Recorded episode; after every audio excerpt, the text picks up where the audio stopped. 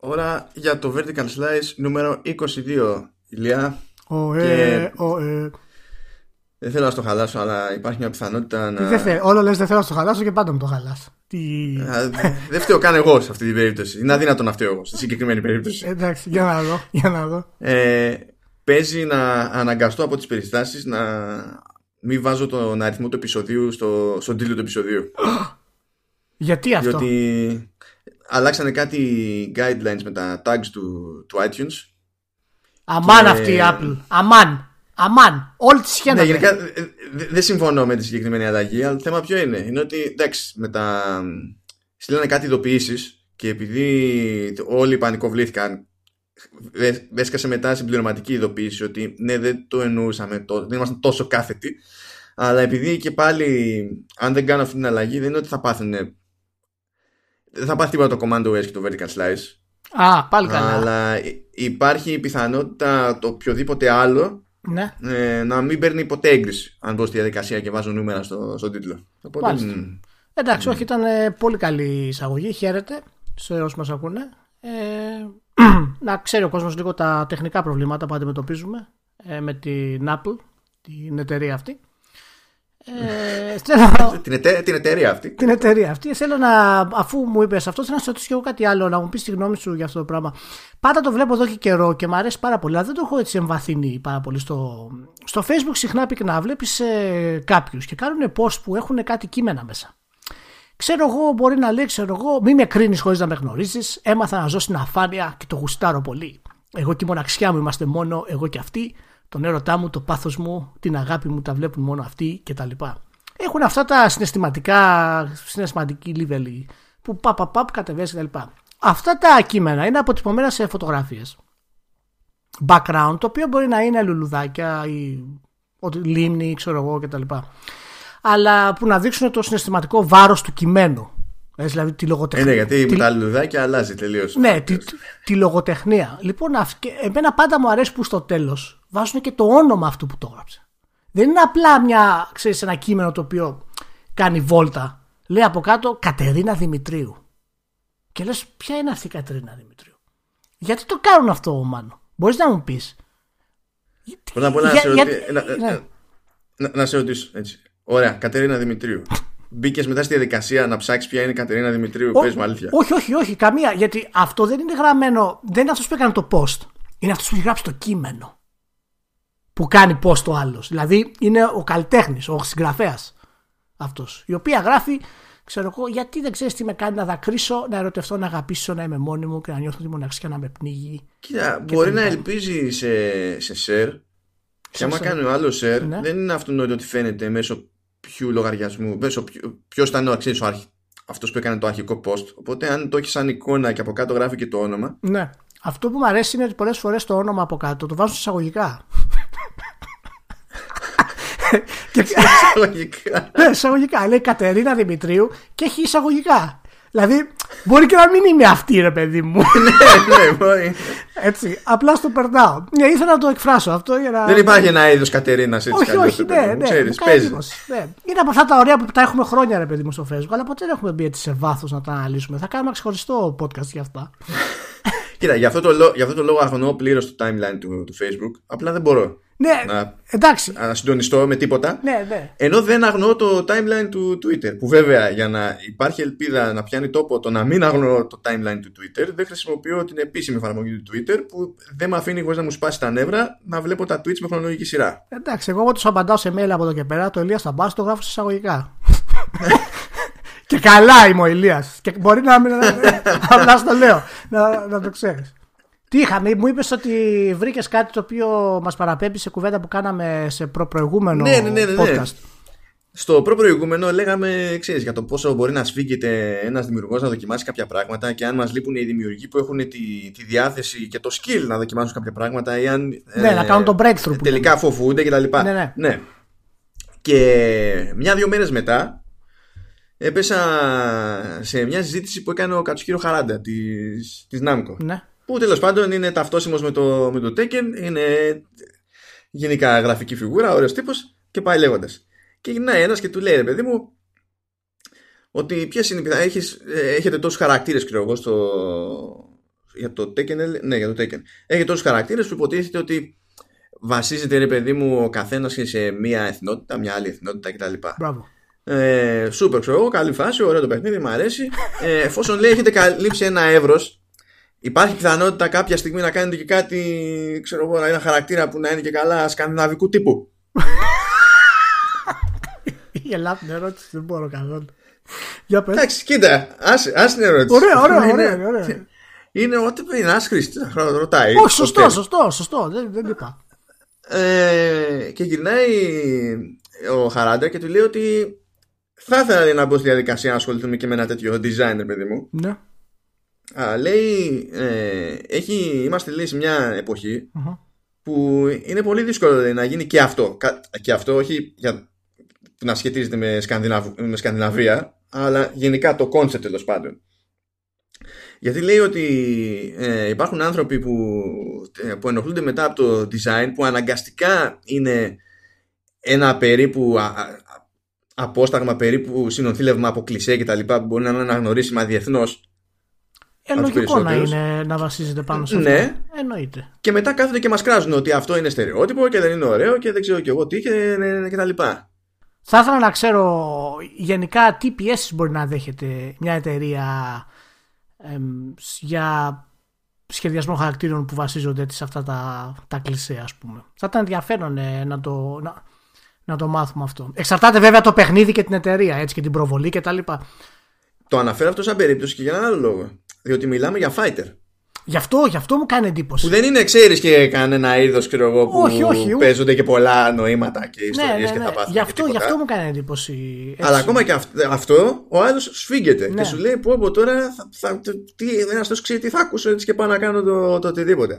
Και μετά φιδώνει και λέει: και γυρνάει και λέει, θα, λέει, το, ε, λέει καλύτερα λέει, σε όλο τον κόσμο να βάζουμε λέει t-shirts και, και jean και τα t-shirts λέει να μην γράφουν τίποτα πάνω. να μην έχει λέει τίποτα. Γιατί λέει, αν υπάρχει κάποιο σχέδιο πάνω, μπορεί κάποιος να προσληφθεί. Έτσι δεν είναι. Τη δίνει πάνω μετά, ξεφεύγει μόνος. Εγώ λέω να επιστρέψουμε σε, σε stick figures. Να βάλουμε ανθρωπάκια που να είναι σαν ξυλάκια και πάνω να έχουμε σημεούλες. Οπότε να μην υπάρχει κανένα πρόβλημα. Ούτε πώς θα είναι ο άλλος, ούτε τίποτα. Ε, μετά όμως τα τέτοιο. Μετά θα θέλουμε τα ξυλάκια, τα, τα, τα stick figures που κατά κανόνα είναι με μαύρο μελάνι να βγουν σε διαφορετικά χρώματα. Ε, ναι, ρε φίλε, δεν μπορεί να έχεις μόνο μαύρα δηλαδή. Όπως και με τα emoji. Γιατί, γιατί αυτό που τα είχαμε μόνο κίτρινα, που ήταν ένα κίτρινο αφύσικο που δεν αντιστοιχεί σε κανέναν. Το και... ήταν, ε, ήταν, ήταν πρόβλημα. Ήταν πρόβλημα. Ενώ τώρα πας να. Δηλαδή, κρατάς λίγο παραπάνω το, το δάχτυλό σου πάνω σε ένα emoji και βγάζει πέντε παραλλαγές για να αισθάνεσαι πιο συνδεδεμένος με το emoji που πετάς τον άλλον για να πεις Σωστά, σωστά. Με έχει βοηθήσει πάρα πολύ εμένα αυτό. Να θέλω να πατήσω ένα emoji και να έχω 24 επιλογές στο δευτερόλεπτο. Είναι πάρα πολύ καλό αυτό το πράγμα. Με βοηθάει πάρα πολύ. Πάντως μου ναι, κάνει εντύπωση. Αλλά εγώ, κατα... εγώ θα καταγγείλω ότι δεν έχει ε, διαφορετικές φιλετικέ παραλλαγές το, το που emoji. Σωστό. Σωστό. Εντάξει, θα αποκτήσει. Ε, έτσι όπως το πάμε, ναι. Πάντως αυτό, ακόμα και αν ε, αποφασίσουν να βγάλουν ένα χαρακτήρα τέτοιο ας πούμε που να είναι Σκανδιναβός ή να είναι ξέρω εγώ Ιταλός ή να είναι δεν ξέρω εγώ τι που να βασίζεται πάνω στα κλειστά και τα λοιπά και να πούνε ότι okay, μπορεί να βγει σκέψου τι διαδικασία πρέπει να περάσουν από το marketing από όλα αυτά τα τους τροχούς ας πούμε για να πάρουν το ok και να πούμε πάμε θα το κάνουμε αυτό είμαστε καλυμμένοι από εδώ είμαστε, ξέρουμε τι θα πούμε εκεί ξέρουμε τι θα πούμε εκεί Εντάξει, κοίτα να δεις. Είναι μέσα στα χλωράκια έρχονται και τα ξερά. Ή ανάποδα είναι, δεν θυμάμαι. Αλλά. Κοίτα, το αποτέλεσμα είναι ίδιο και εγώ ναι, και όλα. Ναι, γι' αυτό, γι αυτό δεν έχει να κάνει. Ε, απλά μου κάνει, μου κάνει εντύπωση που ήταν και fighter. Σκέψω ότι το σκέφτονται αυτοί. Ναι, ναι. Σκέψω σε μεγαλύτερο επίπεδο, παιχνίδια που μπορεί να κάποιος να ταυτιστεί με το χαρακτήρα κτλ. Πόσο μεγαλύτερα προβλήματα έχουν. Ωραία, ωραία, μάλιστα. Καλό, καλό ήταν. Πάει αυτό το follow-up. Ναι, ναι. Νομίζω παίζει να είναι και το πρώτο follow-up που έχουμε κάνει ποτέ. Oh, πρώτο, σε επεισόδιο. Πρώτο follow-up. Πώς πήγε η εβδομάδα, Δεν έχει. Πώς πήγε η εβδομάδα, Ναι, τι, είμαστε καλά, είμαστε OK; Εντάξει, γενικά καλά είμαστε. Δηλαδή, αφού θα χωρίσουμε, λέμε τώρα, και θέματα από την προηγούμενη εβδομάδα. από την προ-προηγούμενη εβδομάδα. Προ-προηγούμενη είναι. Ε, όχι, εσύ. Όχι. Ειδικά για το, για το λάβο. Η δυσκολία τι λέμε τρεις εβδομάδες. Η δυσκολία δεν πιάνεται. Α, δεν πιάνεται. Εντάξει, εντάξει. Όχι, γιατί δεν έχει να κάνει με τις εξελίξεις των ημερών. δεν έχουμε, δεν έχουμε επιλογές πάντως. Όπου να είναι πρέπει να την πούμε. Τα άλλη εβδομάδα βγαίνει το Σέκυρο. Ναι. Εντάξει, όχι, θα τη χωρέσουμε. Αυτή τη φορά θα τη χωρέσουμε στα αλήθεια. Απλά πάμε να βγάλουμε τα υπόλοιπα από τη μέση γιατί. Εντάξει. Είπε να ασχοληθεί και η Nintendo με, με VR. Ναι, ρε, εσύ. Nintendo. VR Labo Kit έρχεται τον Απρίλιο, παιδιά. Ετοιμαστείτε για νέες εμπειρίες. Νέες εμπειρίες. Τώρα, εντάξει. Ε, να πούμε κάποια, κάποιες πληροφοριούλες έτσι γρήγορες. Θα βγει... Ναι, βασικά, ε, όπως και να προσπαθήσω να το περιγράψω, θα ακούγεται σαν να το μισώ, ενώ στην πραγματικότητα δεν ισχύει. Ναι, να, να το περιγράψεις τότε σαν να μην το μισείς. Δεν κατάλαβα δηλαδή. Πώς γίνεται αυτό.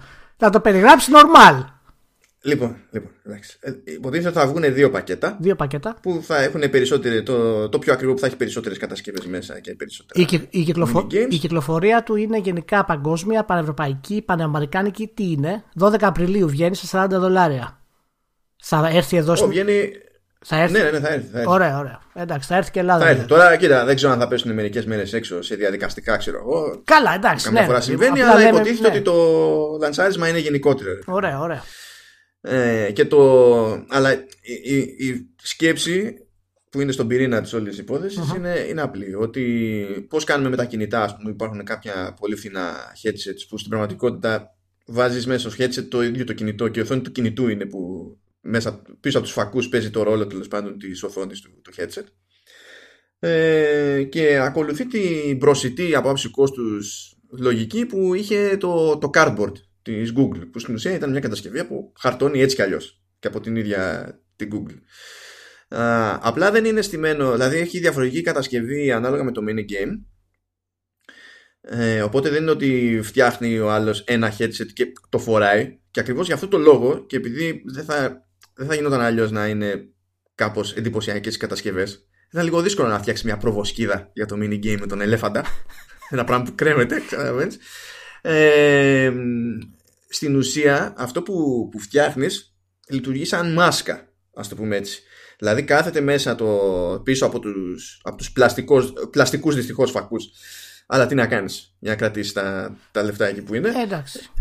Ε, βάζεις πίσω από τους φακούς το, το switch αλλά όλο αυτό με το οποίο καταλήγεις το κρατάς με το χέρι μπροστά στο πρόσωπό σου. Δεν είναι ότι το βάζεις και στέκεται ναι, στα ναι, ναι, αυτιά ναι, σου, ναι. ξέρω εγώ, στο κεφάλι σου και, και τα λοιπά. Είναι πιο πολύ ένας απλός και πρώτος τρόπος με μερικά mini games να έρθει κάποιος σε επαφή με VR παρά οτιδήποτε άλλο διότι ποιοτικά, δηλαδή για την εικόνα μόνο έτσι να το πιάσουμε Κοίτα, που, α... δεν ξέρω, ναι, η εικόνα έτσι όπως το περιγράφεις και έτσι όπως έχουμε δει από τα mockups και τα λοιπά και τις εικόνες και τα λοιπά είναι στην ουσία ένα εξελιγμένο Viewmaster. Απλά δεν είναι ακριβώς Ναι. 3D πλέον, υποτίθεται πηγαίνει στο, στο virtual reality.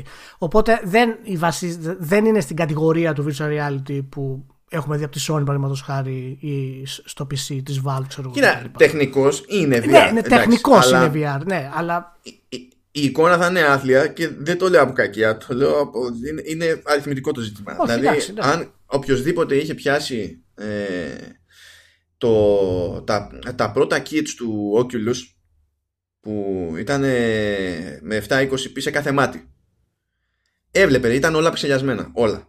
Διότι σε τέτοια απόσταση μια τέτοια ανάλυση δεν ήταν αρκετή. Και γι' αυτό όταν βγήκαν τα τελικά είχαν υψηλότερη ανάλυση. Και γενικά οποιοδήποτε σύστημα και να πάει να διαλέξει κάποιος αυτή τη στιγμή που μιλάμε, έχει υψηλότερη ανάλυση σε, σε κάθε μάτι. εγώ, ναι, δύσκολο να πάει, να πάει πάνω από 720p το κάθε μάτι στο Switch. Όχι, στο Switch δεν γίνεται να Δεν πάει, γίνεται. διότι από τη στιγμή που όλη του η, η, η οθόνη είναι 720p στο, στο κάθετο, ναι, στη μία διάσταση θα είναι 720p Ναι, ναι, ναι. η εικόνα, αλλά το, το υπόλοιπο, από τη άλλη διάσταση, θα είναι τραγουδία. Οπότε α, είναι δεδομένο ότι ό,τι και να προβάλλει, όπως και να το προβάλλει, όσο καλή φάση και αν είναι το mini game, ό,τι και να κάνουμε, η εικόνα ως εικόνα, έτσι, ως ποιότητα εικόνας, θα συνοδεύεται από μια αυτονόητη απαλεψιά. Ε, τουλάχιστον μην φανταζόμαστε πράγματα που είναι αδύνατα. Ναι, το οποίο δεν θα παίξει ρόλο σε κανέναν και όλοι θα το αγοράσουν προφανώς. Έτσι, κάπως έτσι πάει Ναι. με την Nintendo. ναι.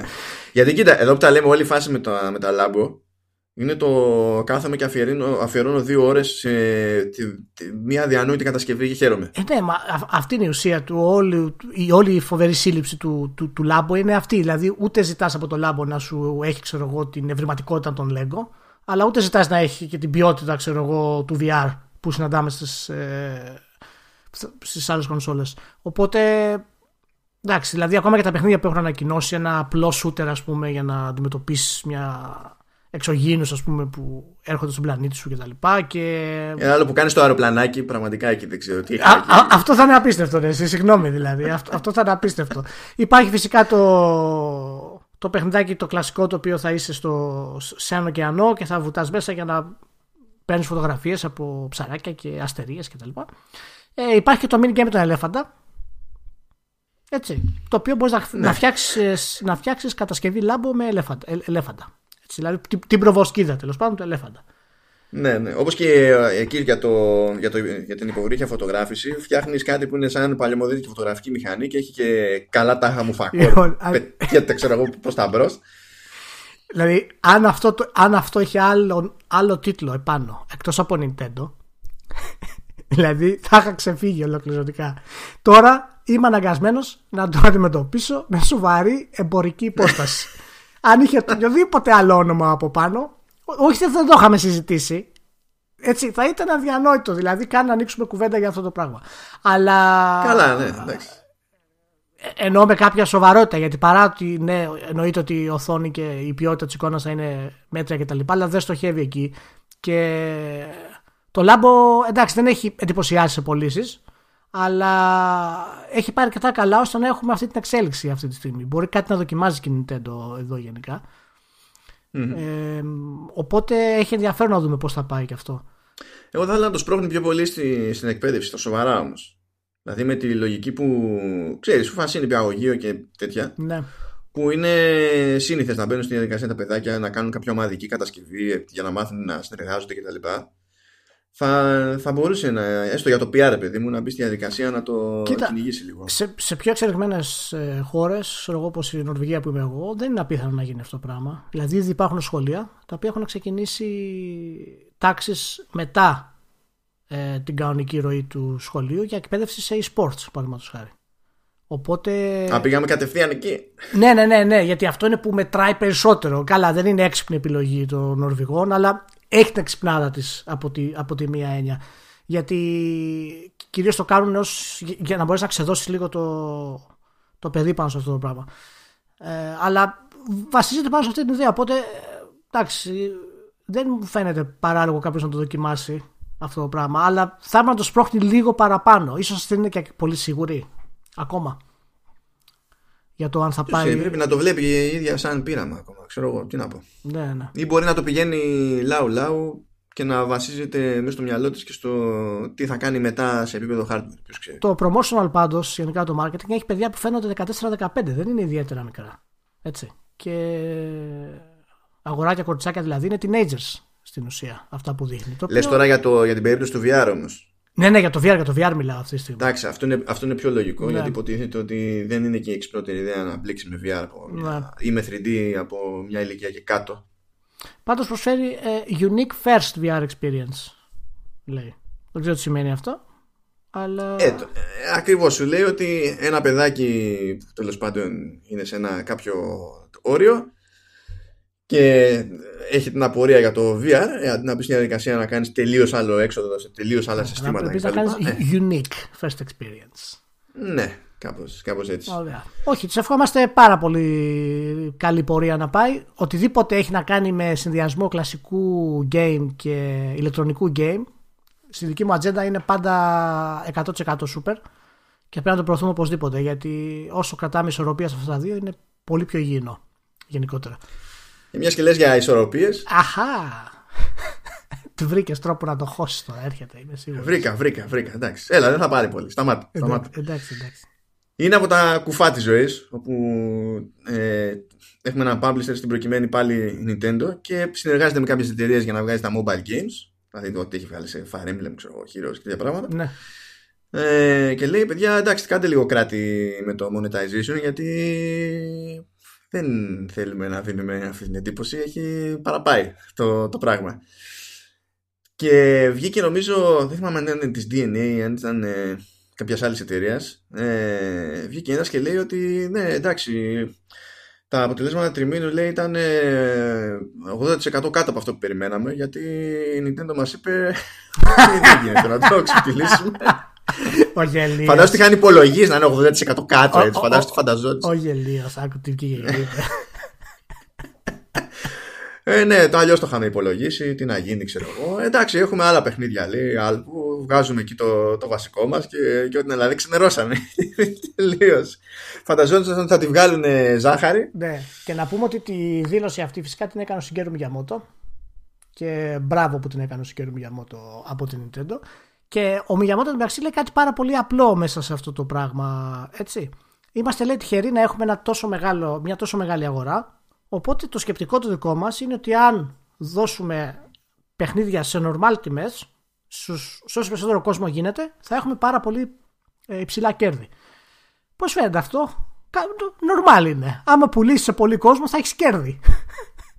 Έτσι, ναι, είναι... έτσι δεν είναι. Δεν χρειάζεται κάτι είναι, άλλο. Δεν...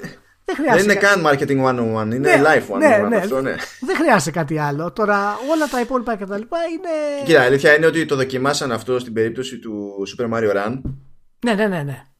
Και δεν τους βγήκε, διότι πήγαν να ζητήσουν ένα δεκάρικο σε μια αγορά που λέει ένα ευρώ, σιγά που θα δώσω εγώ ένα ευρώ. Αλλά η αλήθεια είναι ότι άμα δεν το παλέψεις και κάπως, δεν πρόκειται να αλλάξει καμία νοοτροπία σε καμία αγορά. Όχι, όχι. Εντάξει. Κοίτα, να σου πω κάτι. Ε, δεν είναι και η φιλοσοφία. Αυτό δεν νομίζω ότι δεν, μπο, δεν έρχονται πολλοί τίτλοι στο μυαλό που είναι ιαπωνικοί και εκμεταλλεύονται τα microtransactions σε τέτοιο βαθμό όσο είναι οι δυτικοί πάντως.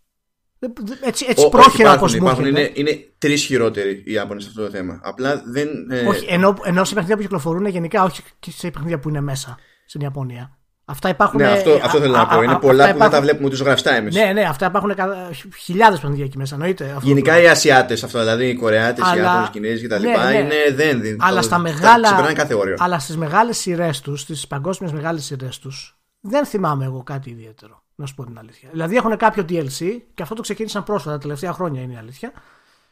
Και τα microtransactions δεν τα έχουν αγγίξει, ας πούμε. Παραδείγματος χάρη παιχνίδια, παιχνίδια σαν το Persona, ας πούμε, είναι γεννημένα για microtransactions. δηλαδή, κάθε πέντε δευτερόλεπτα θα αγόραζα κοστούμι, ας πούμε, δεν το συζητάμε. Όχι εγώ δηλαδή. Τώρα το μεταξύ καθυστέρησε και το, και το Mario Kart που θα έχουν για, για mobile. Ναι. Και που ξέρεις τι σημαίνει αυτό.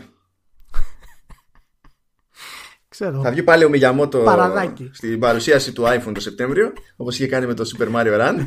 Κάνουμε αυτό το πείραμα ναι, ναι, ναι. Και θα είναι για χι μήνες αποκλειστικό σε iOS. γιατί, γιατί είναι η Apple και μπορούμε. Γιατί έτσι γουστάρουμε, ναι. Γιατί κάποιος είχε πει που το λέγανε Ηλία Παπά και Μάνο Βέζο ότι η συνεργασία Nintendo και Apple έχει νόημα.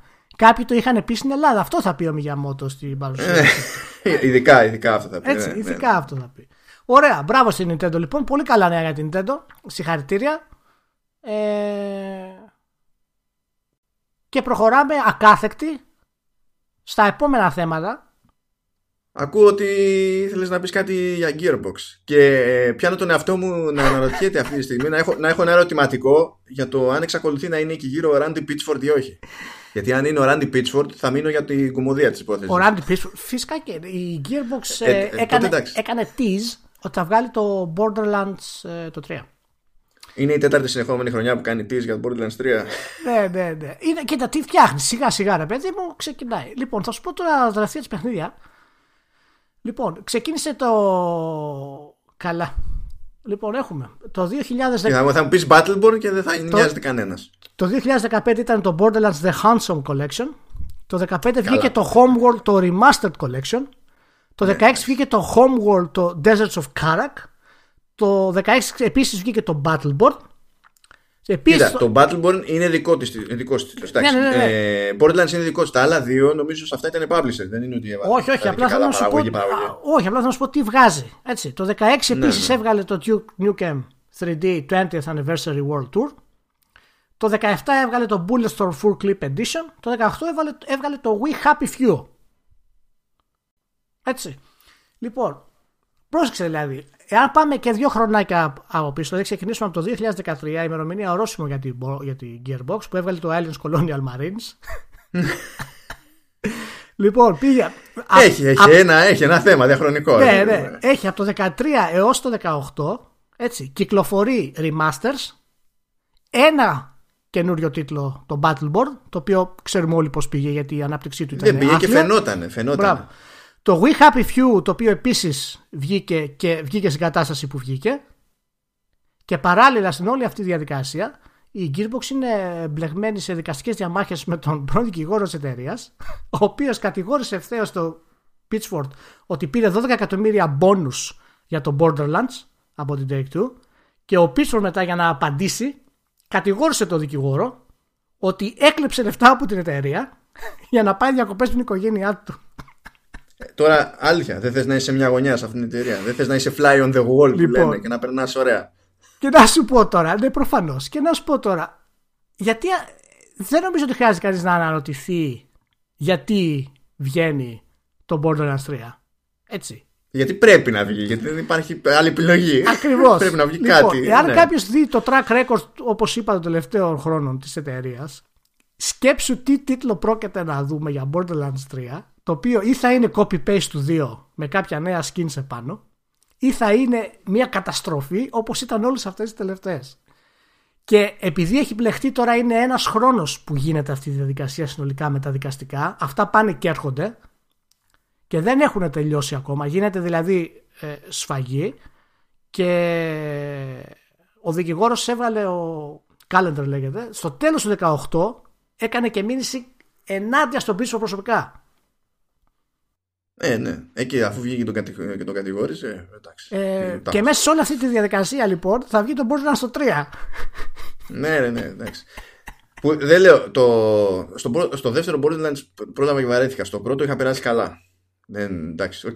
Και τα δύο τα Borderlands Ε. ήταν καλά. Δηλαδή και, και, να σου- και είναι και από τα λίγα έτσι αυθεντικά co-op που μπορείς ακόμα να παίξεις να τα ευχαριστηθείς. Δηλαδή. Ναι, αυτό ισχύει. Αυτό ισχύει. Ως προς αυτό είναι, τε- είναι τεράστια Λοιπόν, εξέλιξη. και μέσα Ε, σε όλη αυτή τη εξαίρεση. διαδικασία, ηγέτη όλης αυτής της κατάστασης είναι ο Pitchford και θα μας βγάλει ο Pitchford το, το Borderlands στο 3. Για, ο Pitchford για έξοδο για μπύρες είναι τρελό άτομο. Τρελό. Για τα υπόλοιπα δεν ξέρω. Ρε Εσύ, πλάκα μου, δεν Αλλά υπάρχει, για μπύρες είναι ό,τι πρέπει. δεν υπάρχει μεγαλύτερος αγύρτης από, από τον Pitchford δηλαδή. Έπρεπε να δεις πώς, πώς πουλούσε, πώς έσπροχνε ε, το Battleborn. Επειδή έχω πέσει σε παρουσίαση του τότε και Ναι, τις ναι, έκανε ναι. όλες ο Pitchford, δεν σε νοιάζει τι γινόταν το παιχνίδι. Λες μίλα, περνά ωραία. Ρε Εσύ, Αυτό. ήταν τα... είναι φιδέμπορα καταρχάς, έτσι. Είναι από τους λίγου. Τεράστιος, Είναι τεράστιος. από τους λίγους τεράστιος. φιδέμπορε. Τα τελευταία θυμάμαι τα βίντεο που είχε βγάλει και τα είδα και πρόσφατα τώρα που έψαχνα για την Gearbox για να μιλήσουμε. Ε, τα βίντεο προώθησης που είχε βγάλει για το Alien Colonies Marines. Έτσι να λέει πράγματα μέσα, του στείλει ότι εμείς δεν είμαστε εταιρεία που παίρνουμε κάποιο IP και θα το δουλέψουμε, λέει, κατ' υποχρέωση. Εμείς βάζουμε την ψυχή μας σε αυτό το IP. Και το Alien Colonial Marines δεν θα είναι Απλά δεν έχουμε ψυχή, λέει. δεν θα, δεν θα βασίζεται απλώς δεν θα βασίζεται απλώς στις ε, ταινίες και στην ατμόσφαιρα των ταινιών αλλά θα έχει και ένα βαθύ σενάριο και ιστορία που μπορείτε να παίξετε κοπ τα έλεγε σε- on camera αυτά τα πράγματα Είναι τεράστιο φιδέμπονα. Τεράστιος. Το ξέρεις. Δηλαδή, ανοίγει το στόμα του και είσαι ξέρεις, από την το πρώτη ξέρεις. συλλαβή σίγουρος ότι σε δουλεύει, έτσι. Σε δουλεύει. ναι, είναι, είναι κλασικό Αλλά μένεις για το entertainment. ναι, Ξεκάθαρα. ναι, εκτός αν πληρώσεις το παιχνίδι του Όχι, Και- αυτό και- λέμε και όταν η σου σχόλια. λέει τις φιδιέ. Όχι να μπεις στη διαδικασία να τον πληρώσεις. Άστον εκεί πέρα να κάνει το κομμάτι του και εσύ να παρακολουθείς. Δεν θέλει άλλο. Μέχρι εκεί. είναι καθαρά πολιτής ένας, ένας καθαρά ξεδιάντροπος πολιτής και δυστυχώς το Borderlands στο 3 εγώ το προβλέπω από τώρα θα είναι και το τελευταίο στάδιο της Gearbox μετά από αυτό τα λέμε. Θα αγοραστεί και ή θα κλείσει ή δεν ξέρω εγώ τι. Δεν έχω καμία ελπίδα για το Gearbox στο 3 ότι θα είναι κάποιο παιχνίδι το οποίο θα έχει βάση. Στη χειρότερη περίπτωση θα είναι πάνω κάτω σαν το 2 μακάρι να βγω 1000% λάθος και να βγει παιχνιδάρα.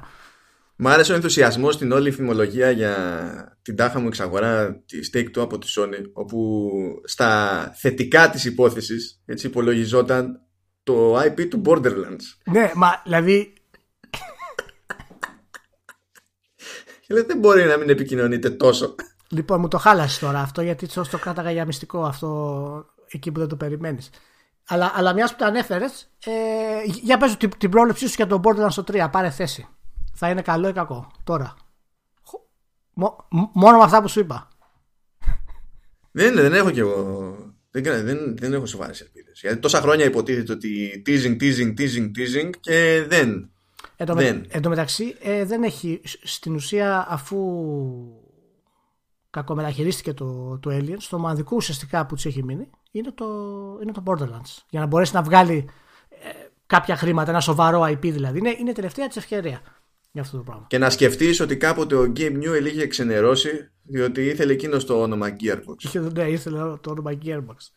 Και να πούμε ότι η εταιρεία Gearbox, γιατί μπορεί κάποιοι να το έχουν ξεχάσει μέσα σε, σε όλη αυτή τη λέλεπα των, λέλεπα των τελευταίων χρονών, είναι υπεύθυνη και για τα Brothers in Arms. Τα οποία τα Brothers in Arms ήταν πολύ ωραία παιχνίδια για αυτό που προσφέρανε και αρκετά συναισθηματικά. Brothers in Arms ήταν Gearbox. Ναι, ναι, ναι, βέβαια. Κάτσε, publisher, ποιος ήταν όμως; Brothers, Brothers in Arms ήταν Ubisoft. Ubisoft, Ubisoft ήταν η publisher, ναι. Η Gearbox ήταν. Που έχει ξεχάσει τελείως ότι η Gearbox είχε κάνει εικόνα με την Ubisoft για ναι, οτιδήποτε. Ναι, ναι, ναι. Και μάλιστα τα είχα φέρει εγώ τότε που ήμουν στη, στην Τα είχα φέρει εγώ. στην Ελλάδα. ναι, ναι, ναι, γιατί κανένας λέει αυτά τι είναι, λέει πολεμικά μου λέγανε. Λέω ναι, αλλά έχουν και σενάριο και θα αγγίξει τον κόσμο κτλ. Τι, δηλαδή έχουν αίμα πολύ; Αυτές ήταν ερωτήσεις του marketing. Ναι, ήταν σε φάση. Λοιπόν. ε, μα έχει σενάριο, α, δηλαδή έχουν αίμα. ναι, ναι, ναι. Να είναι καλά τέλος πάντων. Και, και είχαν, το πρώτο παιχνίδι είχε πάει καλά το Road to Hill 30. Ήταν αρκετά καλό. Ε, ναι, μπράβο. Πολύ ωραία. Πάει και η Gearbox. Λοιπόν, τώρα που είπες για την Take 2, δεν ξέρω αν την πήρε η Sony ακόμα. Αλλά. Ναι, ναι, αμέ, ναι. Αλλά είναι είναι- από, από ώρα σε ώρα. Απλά είναι τέτοιο. Είναι στο ATM και μετράνε να σιγουρευτούν ότι κάνανε σωστά την ανάληψη. είναι στις κουβέντες κουβεντιάζουν για να πουληθεί η Take Two στη Sony ε, με βαλίτσες θα τα πάνε τα χρήματα μου πάνε. Ναι, ή αυτό ή, ή όπως εδώ πέρα τη- στη δεκαετία του 80 στην Ελλάδα Μεσα- με τις μαύρες με σακούλε. σακούλες, με σακούλες, ναι, οι, οι με σακούλες.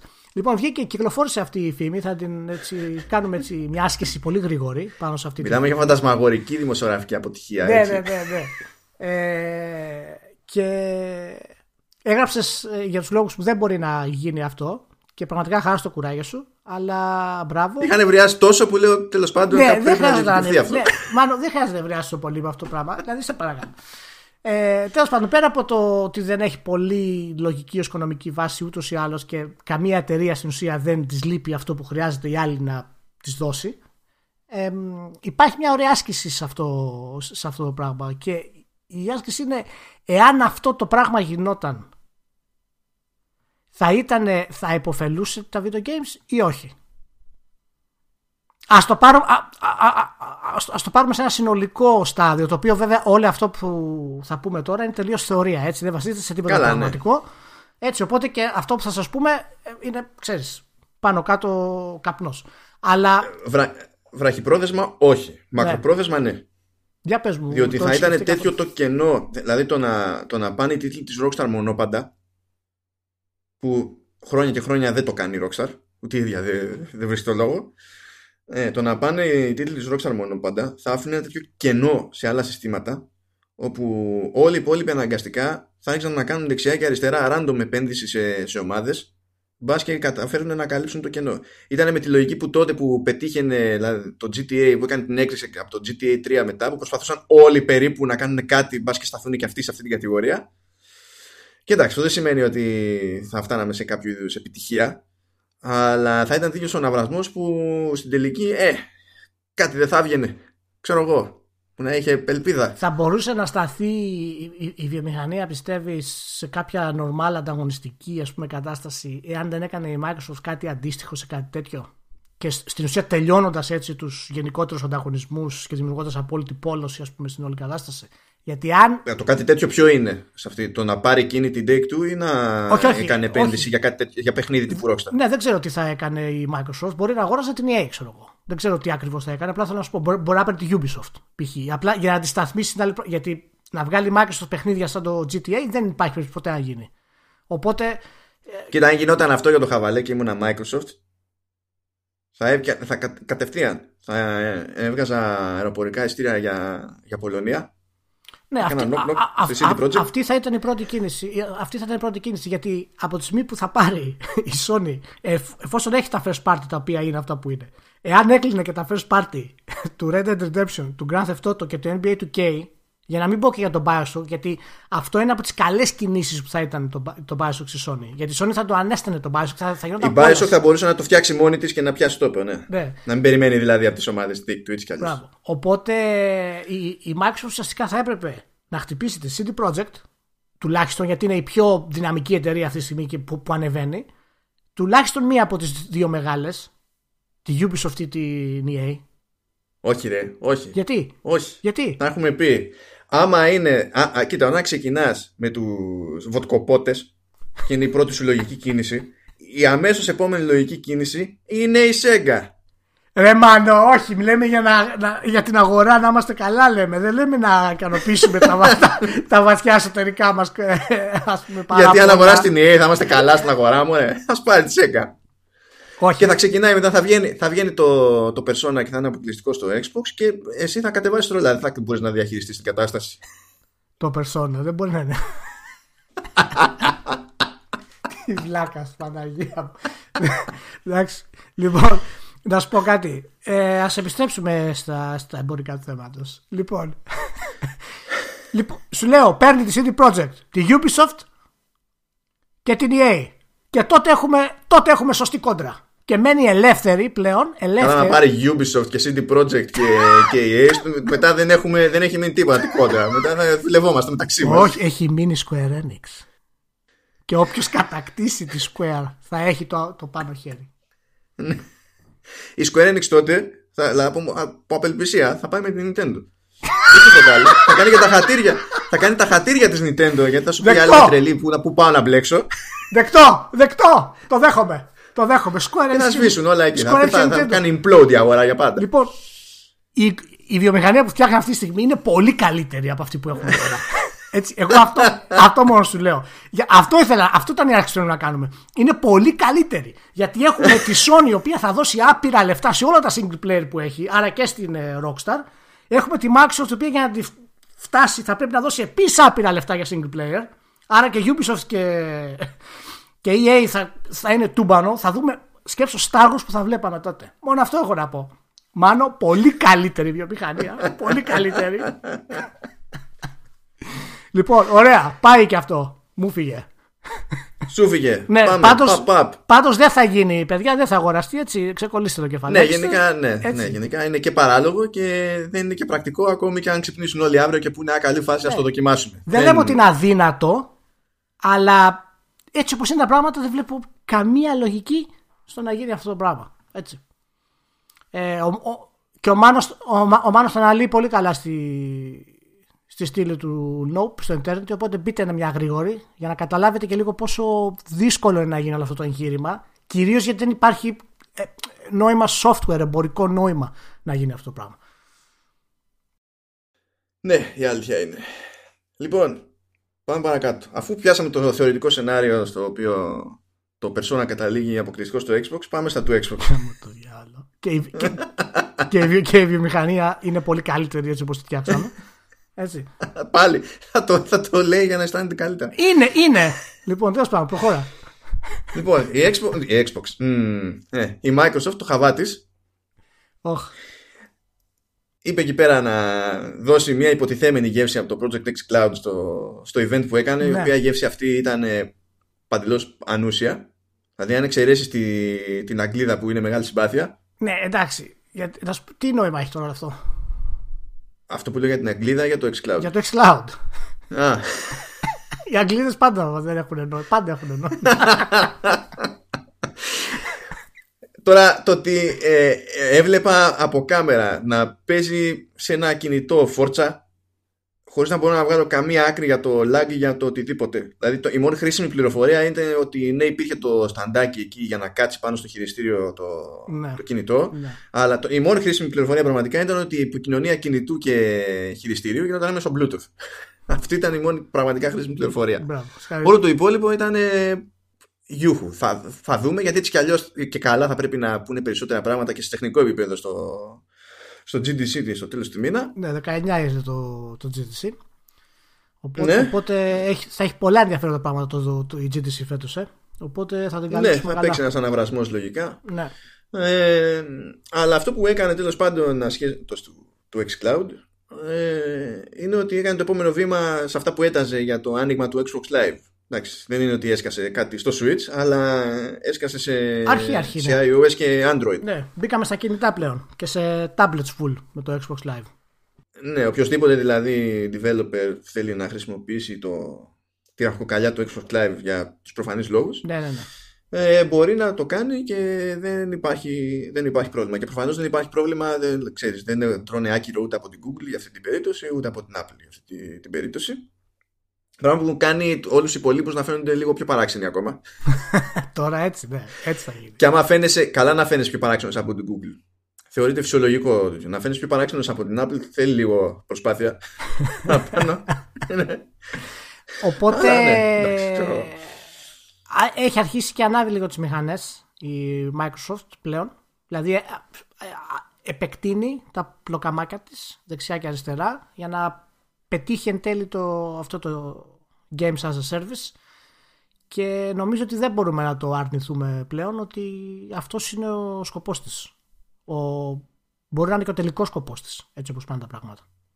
Ναι, το Xbox πλέον είναι ένα gaming brand το οποίο σημαίνει διάφορα πράγματα. Έβγαλε και εφαρμογή που σου αφήνει να κάνεις πλέον stream παιχνίδια από το PC στο, στο Xbox. Ναι. Ε, κάνει, δηλαδή κάνει ό,τι μπορεί ώστε αν έχεις οποιαδήποτε σχέση με το Xbox ως πλατφόρμα να μπορείς να έχεις πρόσβαση σε αυτή την πλατφόρμα από, ναι. από όσοι μπάντες γίνεται. Ναι, ναι, ναι, από, από οπουδήποτε. Λοιπόν, τα, τα προβλήματα ακόμα δεν τα έχουμε λύσει βέβαια, δεν τα έχουμε δει και πρόσωπο με πρόσωπο ας πούμε που αφορά το latency και το compression και η ποιότητα των γραφικών, πόσο σταθερά θα είναι τα δίκτυα, πόσο θα επηρεάζει αυτό το gameplay. Φυσικά για competitive gaming δεν το συζητάμε έτσι, εννοείται αυτό το πράγμα. Άρα, Καλά, όχι είναι ανέκδοτο, δεν το συζητάμε. Ναι. Οπότε υπό αυτή την άποψη ακόμα οι, οι, οι κονσόλες και τα PC με τη γενικότερη έννοια έχουν θέση. Αλλά το, το είχαμε ξανασυζητήσει αυτό το πράγμα και θέλω να, να, να πούμε και λίγο για, το, για την Google η οποία έβγαλε και teaser βέβαια για, τη δική της, για το δικό της service έτσι, το οποίο έχει σκοπό να πάει να μπει στα πράγματα και φυσικά έχει και η Apple. Εδώ πήρε DJ Draymond. Ναι. Η Google, δηλαδή τι και... άλλο; Πολύ καλή μεταγραφή και αρκετή φιλόδοξη, αρκετά φιλόδοξη η Jade. Ε... Χαμένη θα πάει. Ναι, εντάξει, θα το δούμε. Θα το δούμε. Και δεν το λέω. Θα το δούμε. Ε, δεν, το, δεν, το, δεν το λέω με χαρά. Λυπάμαι που το λέω. Αλλά χαμένη θα πάει. Θα το δούμε, θα το δούμε, θα το δούμε. Εγώ πιστεύω ότι εντάξει, δεν είναι το ταλέντο της εκεί το βασικό, αλλά δεν ξέρεις, μπορεί να της, να της βγει αυτό το πράγμα. Λοιπόν, α, αυτή τη στιγμή δηλαδή έχουμε και μιλάμε για τα streaming service, έχουμε τη Microsoft η οποία προσπαθεί να κάνει ένα cloud network που να υποστηρίζει τα πάντα επί παντός επιστητού να γίνει χαμός. Έχουμε το, την Google η οποία μπαίνει επίσης μέσα στο παιχνίδι πολύ δυνατά. Είχαμε και την, ε, την επίδειξη ας πούμε του Assassin's Creed Odyssey πριν μερικούς μήνες. Ναι, ναι, από το, στο Project Stream. Στο, που στο Project Stream που ήταν αυτό. Έχουμε την Apple η οποία μπαίνει. Η Apple βασικά αυτό Έτσι. που, και θέλω να πεις αυτό που λέγεται είναι. ότι έχουμε, θα πάει να κάνει. Ναι, έχουμε κάνει πληροφορία για την Apple για αυτό το πράγμα. Αυτό που λέγεται ως πιο πιθανό να συμβεί που μάλλον θα το μάθουμε ή θα το μάθουμε στο τέλος αυτού του μήνα. Στο τέλος αυτού του μήνα που θα γίνει το event. Ε, 25, ναι. 25 Μάρτιο νομίζω είναι της Apple το, η παρουσίαση. Ναι, ναι, ναι, ναι. ξέρω πώ θα περάσω την αργία μου. Είναι κλασικά τέτοια ώρα, δεν είμαι εδώ για κανέναν και τέτοια το βράδυ. Ε, εντάξει. Απλά επειδή θα έχει να κάνει, δηλαδή όλο το event είναι για τις υπηρεσίες, ε, είναι σίγουρο ότι θα δείξει πράγματα για σειρές και ταινίες, ξέρω εγώ, ό,τι είναι. Απλά είναι, είναι, είναι, είναι το λογικό να κουμπώσει και τα υπόλοιπα. Είναι τα επίσημα αποκαλυπτήρια του streaming service που θα έχει. Αυτό. Στην πραγματικότητα δεν πάει για streaming πάει για κάτι που θα θυμίζει περισσότερο σαν, ε, θα θυμίζει κάτι περισσότερο σε, σε Game Pass. Αλλά στην πραγματικότητα άμα το σκεφτείς τι Game Pass, τι streaming το ζήτημα είναι η πρόσβαση ξέρεις είναι το... Ναι ενώ, ενώ κάνετε επίσης αποκαλυπτήρια του streaming για τις τηλεοπτικές σειρές και τα λοιπά. Και, ναι, ναι, και μέσω ναι, αυτού ναι. θα κάνει γιατί και εγώ πιστεύω θα πάει περισσότερο στη λογική του Game Pass αυτό το πράγμα η πλάκα είναι ότι δεν μπαίνει κανένας στα σοβαρά αυτό το σενάριο και δικαίως το παίρνει στα σοβαρά γιατί η Apple δεν έχει, έχει μηδενικό αισθητήριο για το gaming. Ναι, εντάξει, δεν νιώθει. Ισχύει αυτό. Απλά, απλά δεν νιώθει. Ε, Όμως είναι τόσο το σούσουρο που παίζει παρασκηνιακά για αυτή την υπηρεσία όπου παρά τη δυσπιστία όλων ε, είναι σε μια φάση όπου δεν μπορούν να, να αρνηθούν ότι μάλλον για κάποιο λόγο γίνεται το σούσουρο και το ακούνε από εδώ και από εκεί. Ναι, θα έχει πολύ ενδιαφέρον να δούμε ακριβώς γιατί πώς, όταν έχουμε τώρα την Google και την Apple να μπαίνουν μέσα σε gaming services Μιλάμε για, για brands που είναι μεγαλύτερα από τη Microsoft και τη Sony όσον αφορά, α, α, ακόμα στην πρόσβαση που έχουν δηλαδή. Το να μπορείς να ανοίξεις ένα browser και απλά να πατήσεις ένα κλικ και να παίξεις παιχνίδι ε, ή, να έχεις εγώ όλη την πρόσβαση που έχει Apple μέσα από τα tablets και το iPhone και όλο αυτό το brand recognition ας πούμε και να έχεις πολύ εύκολα ξέρω εγώ στο Apple TV σου παραδείγματος χάρη ή οπουδήποτε αλλού στο, να μπορείς να παίξεις ένα παιχνίδι της, ε, μέσω της υπηρεσίας της. Είναι πολύ μεγάλη υπόθεση για τα games σαν streaming. Άκου, άκου τώρα γιατί όλη αυτή η φάση θα είναι άγρια δύση για μεγάλο χρονικό διάστημα ναι, ναι, όχι. δεν, τώρα, δεν μιλάω τώρα και τι θα κάνω, θα δω αν θα βρω ηχητικό εφέ, αν θα κόψω τον εαυτό μου. Έτσι. Μέχρι νεοτέρας, όλη αυτή η ιστορία θα είναι clusterfuck.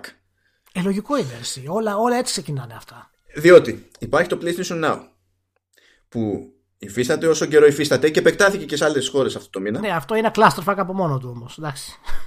Ε, ε, ναι, ε, μα υπάρχει λόγος που δεν το φροντοφωνάζει η Sony δεξιά και αριστερά. Διότι προφανώς είναι underperforming. Αλλά δεν είναι παράξενο, δεν, είναι, ξέρεις, δεν χρειάζεται να φταίει η Sony για να κάνει underperform μια τέτοια υπηρεσία. Υπάρχουν πάρα πολλοί λόγοι που είναι υπεράνω οποιασδήποτε εταιρείας. Ε, αλλά υπάρχει το PS Now. Θα υπάρχει το Project X Cloud που κάποια στιγμή λογικά θα βαφτιστεί κάτι άλλο. Υπάρχει το Project Stream της Google που θα δούμε ως τι θα παρουσιαστεί και, και τι θα είναι. Ε, υπάρχει το ερωτηματικό που λέγεται Amazon ναι, το Amazon έχει πολλά ερωτηματικά. Που ναι, μεν.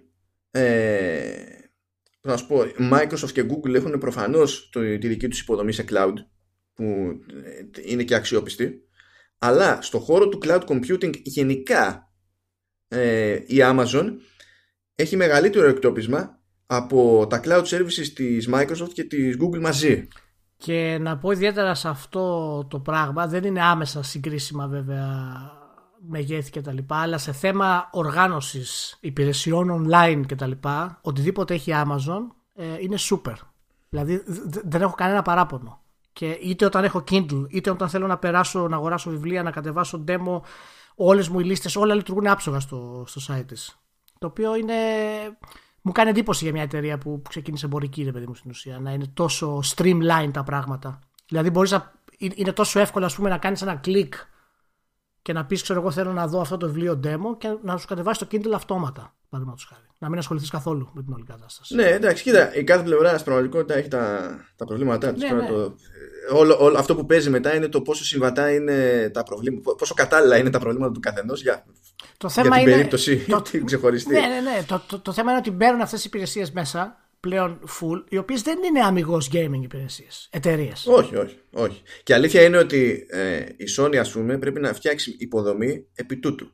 Οι άλλοι τρεις που λέμε, ε, Microsoft, ε, Google και Amazon, μπορεί να πρέπει να προωθήσουν την τεχνολογία για να αντιμετωπίσουν latency κτλ.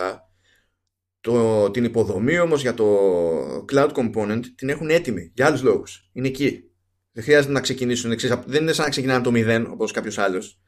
Ε, που και εδώ που τα λέμε και η Sony, έτσι, κατά μία είναι πήρε από τα έτοιμα. Δεν ξεκίνησε από το μηδέν, αγόρασε υπηρεσία. Ε, ναι, ναι, προφανώς. Προφανώς. Καλά, μα, μα, μα, η Sony, ναι, μα η Sony παραδοσιακά online είχε προβλήματα και ήταν τη σκύλια. Δεν είναι κάτι καινούριο, ας πούμε. Αυτό ναι, μα εντάξει, μα τέτοιου είδους εταιρείες δεν ήταν στημένε για τέτοια πράγματα. Αντίστοιχα και η Nintendo είναι κούκου. Δηλαδή ε, είναι ακόμα χειρότερο. Ε, και μετά υπάρχει και το άλλο ανέκδοτο είπαμε αυτές τι εταιρείες που μας φαίνεται και λίγο λογικό να ψιλομπλεχτούν για τον ένα ή για τον άλλο λόγο.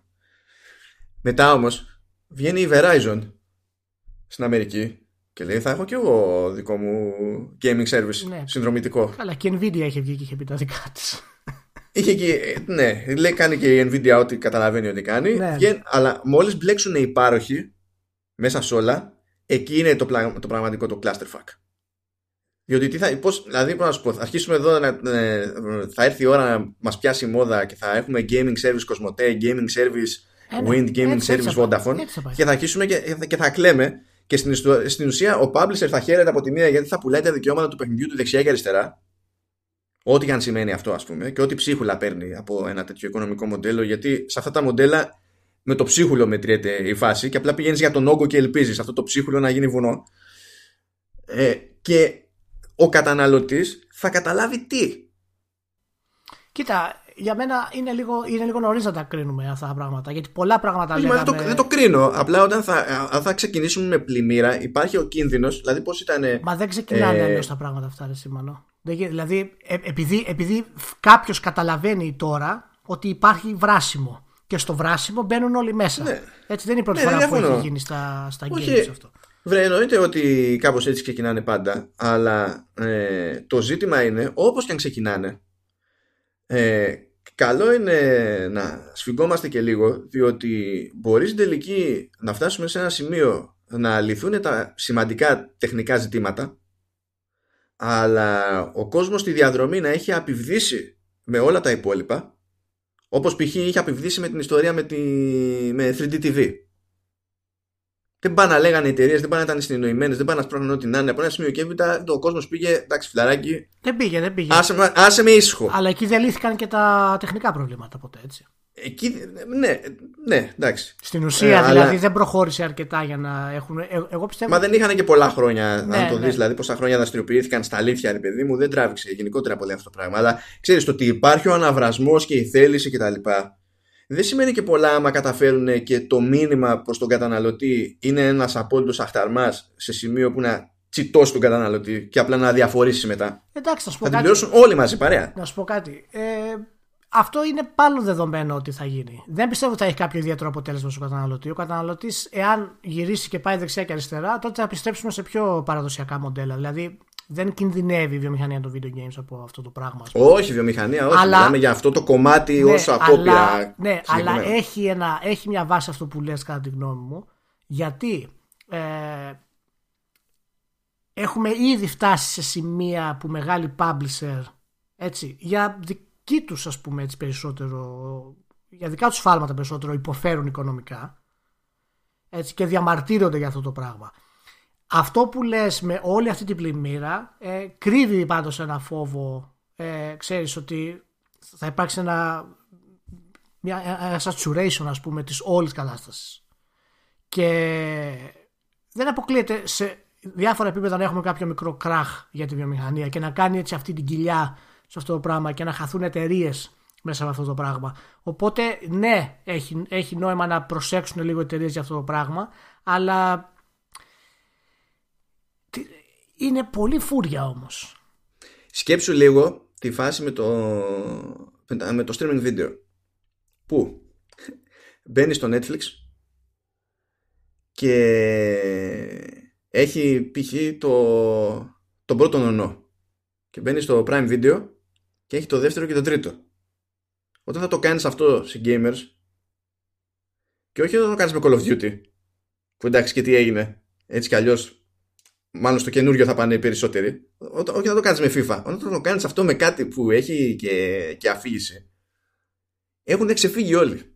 Θα γίνει χαμός. Είναι πολλά τα μικρά προβλήματα που θα, που θα παρουσιαστούν από αυτό το πράγμα, όπως είναι και πολλά τα προβλήματα που θα παρουσιαστούν από τον developer στον publisher και από τον publisher στον provider η διαδικασία αυτή. Και τι οικονομικό μοντέλο θα υπάρξει αυτή για αυτή τη διαδικασία. Οπότε, ναι. Μάνι, μάνι, θα πρέπει να σκάνε οι, οι εταιρείες αυτές, θα πρέπει να σκάνε χρήματα στους ISP για να έχουν προτεραιότητα τα δικά τους τα packets και να έχουν την καλύτερη δυνατή απόδοση στη γραμμή.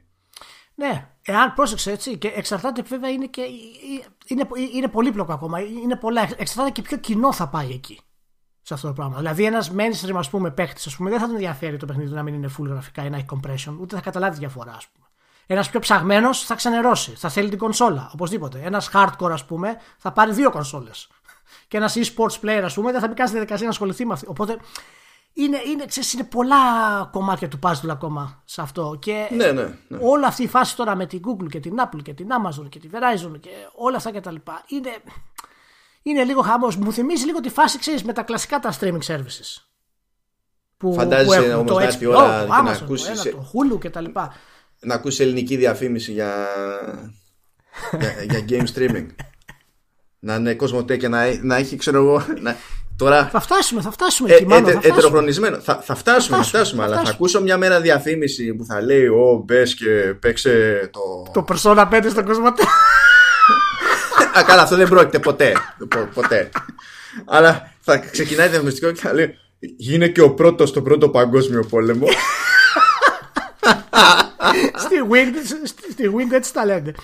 Παίξτε, παίξτε τους νέους Ιαπωνικούς ήρωες που είναι φευγάτη και στυλάτη και θα έχει το περσόνα το 7 το οποίο θα κυνηγάς δαίμονες και στο υποσυνείδητο. Όχι, εκεί θα παίξει table flip, αλλά δεν θα είναι καν table. Θα είναι σύνθετο ολόκληρο. Δηλαδή από τα νεύρα θα, ξε, θα ξεφύγω τελείως. Δεν θα, δεν θα μπορώ. Γίνε και εσύ ένας κυβερνοπολεμιστής όπως ο Master Chief.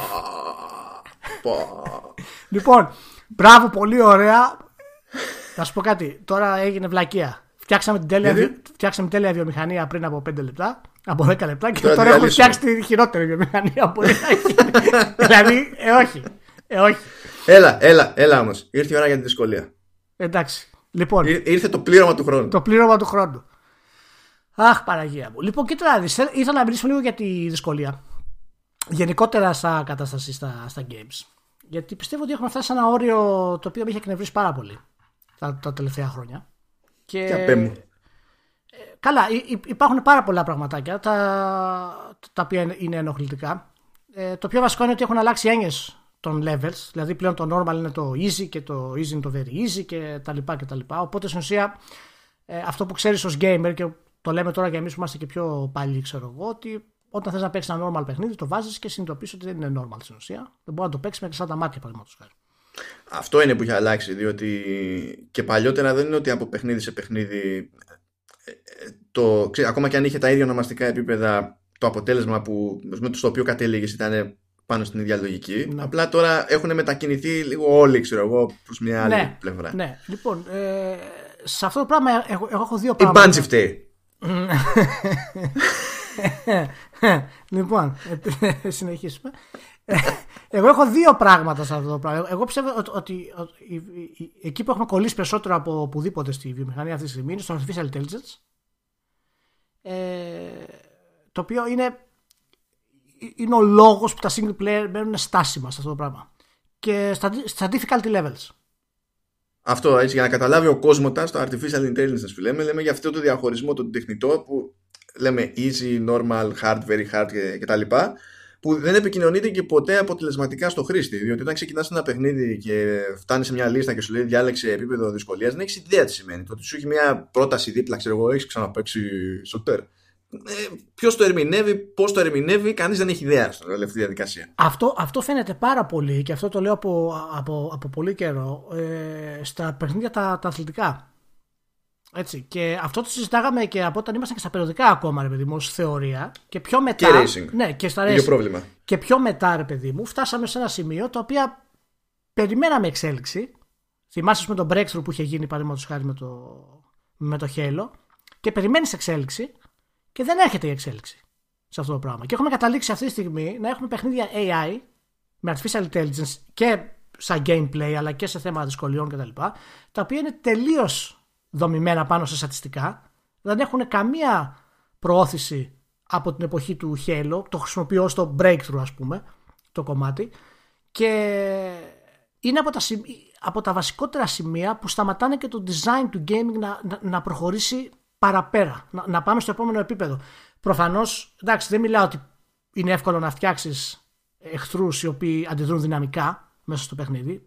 Εντάξει. Όχι, αλλά εδώ που τα λέμε είναι πιο πιθανό να καταφέρεις να πετύχεις μια συγκεκριμένη ισορροπία εστιάζοντας σε ένα επίπεδο δυσκολίας από το να κοροϊδευόμαστε και να έχεις 60 και τα 59 να είναι στο γάμο κάγιο. Αυτό είναι το μεγάλο, μου, το μεγάλο μου πρόβλημα και κρατάει πίσω πάρα πολλά πράγματα. Γιατί από τη μία δεν αφήνει τους παίχτες ε, να, να χαρούν το παιχνίδι έτσι όπως το έχει σκεφτεί ο δημιουργός και από την άλλη ο δημιουργός πρέπει να κάνει playtesting ας πούμε σε τρεις και τέσσερις δυσκολίες, οι οποίες είναι τελείως τεχνητές. Ειδικά στους αθλητικού τίτλους, παραδείγματος χάρη, το οποίο αυτό, ειδικά στους αθλητικού τίτλους, έχουν αντικαταστήσει και το artificial intelligence. Δηλαδή, δεν έχει βελτιωθεί πρακτικά και ουσιαστικά το artificial intelligence από την εποχή 15 και χρόνια στους αθλητικούς τίτλους. Πολλοί απλά τι κάνουν. Σου λέει ότι θα ανεβάσει το, το difficulty level. Έτσι. Και έτσι θα γίνει πιο δύσκολο. Άμα θες, άμα θες μεγαλύτερη πρόκληση. Αλλά δεν λαμβάνουν υπόψη εάν μια ομάδα, ας πούμε, η οποία είναι Ολυμπιακός και την πας να παίξει με το καλύτερο, ας πούμε, με, στο ψηλότερο βαθμό δυσκολίας και παίξει σαν την Παρσελώνα, έχει ρεαλιστική βάση. Οπότε δεν λαμβάνουν χώρα πραγματικά να δημιουργήσουν σωστό artificial intelligence βάση. Όχι, γιατί πειράζουν στατιστικά αντί να πειράξουν ε, τη λογική του, του επίπεδου δυσκολίας. Γι' αυτό.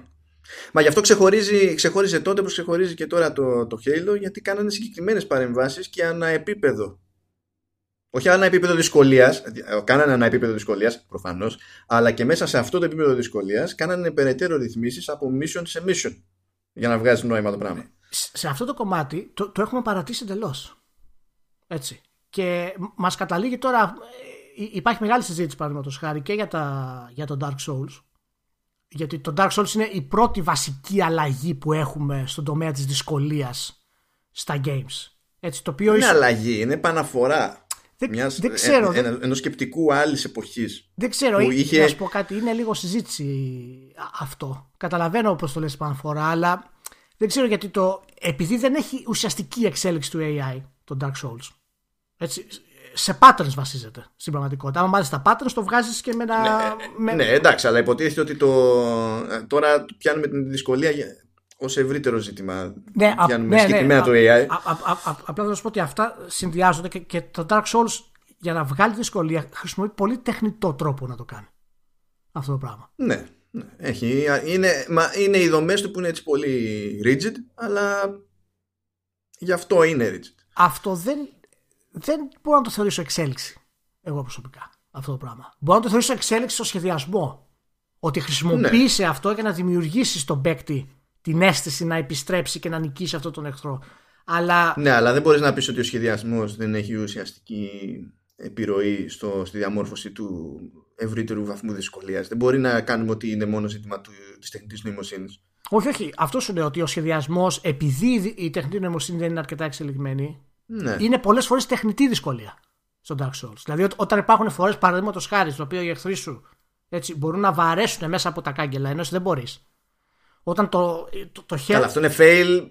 Πέρα, ναι, όχι, ναι, απλά θέλω να σου πω ότι αυτό σε ένα παιχνίδι γενικά δεν μας ενοχλεί. Αλλά σε ένα παιχνίδι το οποίο όταν χάσεις από έναν εχθρό για να τον ξαναφτάσεις, πρέπει να, να περάσεις άλλα 20 λεπτά να επιστρέψεις. Καλά, αυτό, αυτό είναι κάποιος λύκη. Ε, είναι, αυτό ότι έχει πάρα πολλά μέσα στην ιδιοφυα παιχνιδιών όπως είναι το Dark Souls ε, έχουν πάρα πολλά τέτοια τεχνητές δυσκολίες επειδή ακριβώς το artificial intelligence δεν έχει εξελιχθεί αρκετά. Και αυτός ο συνδυασμός δεν εξελίσσεται ο ρημάδης. Έχουμε μείνει στο ίδιο πράγμα.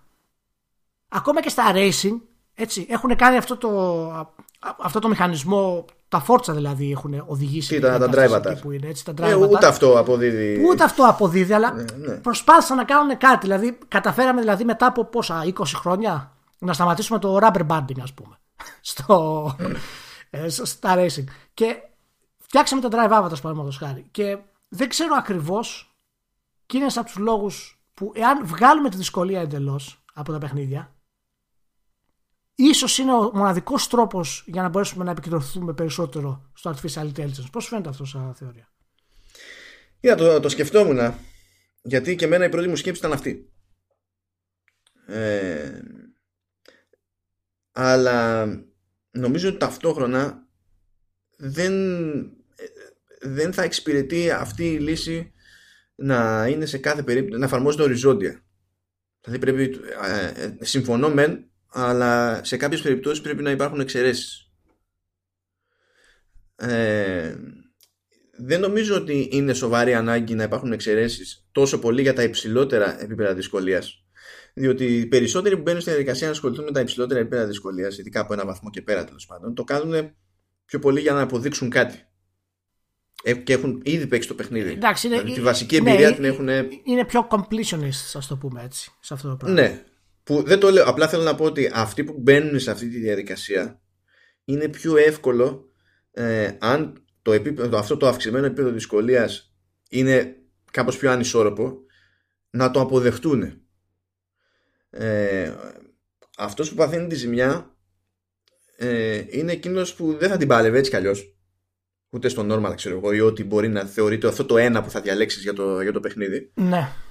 που αυτό βέβαια δεν σημαίνει κατ' εμέ ότι οπωσδήποτε πρέπει να έχουμε easy διότι όπως έπεσε σε μια σχετική συζήτηση και μ' άρεσε λέει ότι και σε άλλα μέσα, δηλαδή και, στο, και στη λογοτεχνία και στον κινηματογράφο και οπουδήποτε, υπάρχουν ε, και παραγωγές που έχουν απαιτήσεις από το, από το θεατή, τον ανανεώσει κτλ. Και, και είναι δύσκολη υπόθεση. Δεν είναι κακό να έχουν τις παραγωγές και συμφωνώ ότι δεν είναι καθόλου κακό να έχουν τις παραγωγές.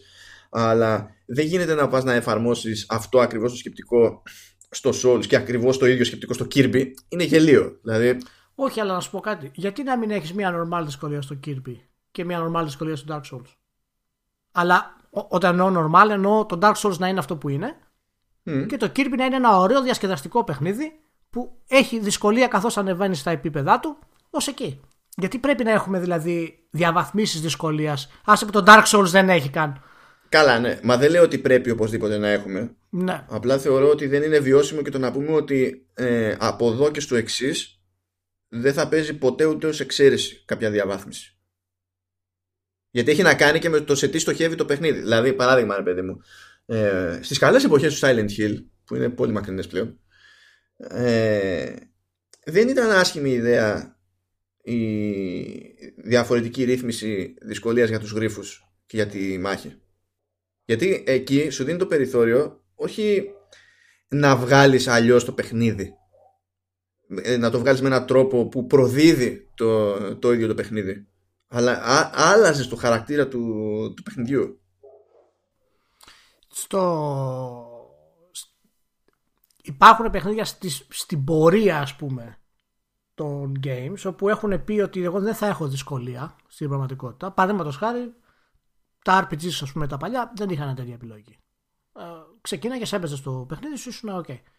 Ε, τα Ιαπωνικά κυρίως ε, RPG. Αλλά η, η, η, δυνατότητα να έχεις διάφορες δυσκολίες ε, είναι και, και πολύ πιο γρήγορο για τον, ε, για τον developer να δημιουργήσει ένα παιχνίδι. Γιατί σου λέει πώς θα κρατήσω το ενδιαφέρον του παίχτη παραπάνω Α, θα βάλω ένα New Game Plus παραδείγματος χάρη ή θα του βάλω ένα δυσκολία 3 level παραπάνω. Θα γεμίσω διπλή, διπλά HP points ας πούμε τους ε, παίκτες. Ναι, και έτσι θα λέμε μετά ότι έχουμε value for money. γιατί μπορείς να αφιερώσεις άπειρο χρόνο στο παιχνίδι. Έτσι... Αυτό, αυτό είναι ξεκάθαρα στραβό. Αυτό είναι ξεκάθαρα στραβό. Γιατί όχι τίποτα άλλο. Και στραβό να μην ήταν από τη στιγμή που μπαίνεις στη διαδικασία να έχεις πολλαπλά επίπεδα. Ε, και εκ των πραγμάτων δεν είναι ρεαλιστικό να ε, δείξεις την ίδια προσοχή στο balancing κάθε επίπεδο. Δηλαδή και να θες είναι δεδομένο ότι ο κανόνας θα είναι να μην το καταφέρνεις ως developer. Να μην, να μην έχεις το χρήμα, να μην έχεις το χρόνο, να μην έχεις ε, το οτιδήποτε άλλο μπορεί να χρειαστείς. Οπότε σε αυτή την περίπτωση κατακώνεσαι, διότι μοιράζεις την προσοχή σου σε 15 μεριές και καταλήγει τελικά και το υποτιθέμενο normal, αυτό που φαντάζεσαι εσύ ως δημιουργός, ότι είναι αυτό που πρέπει να είναι ναι. για το παιχνίδι, να υποφέρει. Και παράλληλα, εάν το σκεφτούμε και ξέρεις αναλογικά, άμα πάρεις ένα μικρό developer, έναν indie developer, που θα βγάλει ένα ωραίο παιχνιδάκι, ας πούμε, platform, και είναι αναγκασμένος, γιατί έτσι είναι τα πράγματα, να έχει τρεις δυσκολίες, π.χ. Έτσι, και είναι πόσο, πέντε άτομα στην ομάδα. Θα πρέπει να κάνουν, θα πρέπει να κάνουν testing και σε όλες τις δυσκολίες, ότι είναι OK, και στις πιο δύσκολες και στις πιο δύσκολες και στις πιο δύσκολες.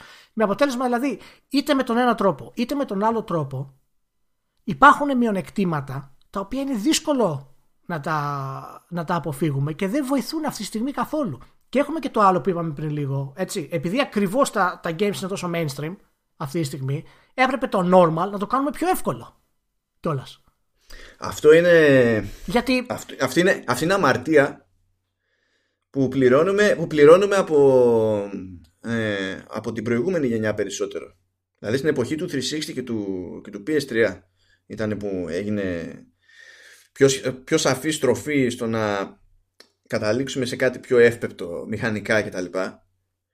Γιατί ήταν η πρώτη φορά που λόγω του PSN, λόγω του Xbox Live και τα λοιπά, οι developers είχαν τέτοιο όγκο δεδομένων για, το, για τις συμπεριφορές των παιχτών, την πρόοδο τους μέσα στο παιχνίδι κτλ. Και, και εκεί μέσα στην άπειρη ανοριμότητα της βιομηχανίας όταν ήρθε αντιμέτωπη με τέτοιο όγκο δεδομένων η πρώτη σκέψη που πέρασε και φάνηκε πιο λογική ήταν και η πιο ηλίθια ότι α, πολλοί κόσμος δεν τερματίζει το παιχνίδι Άρα κάτι πρέπει να κάνουμε για να τερματίσει το παιχνίδι.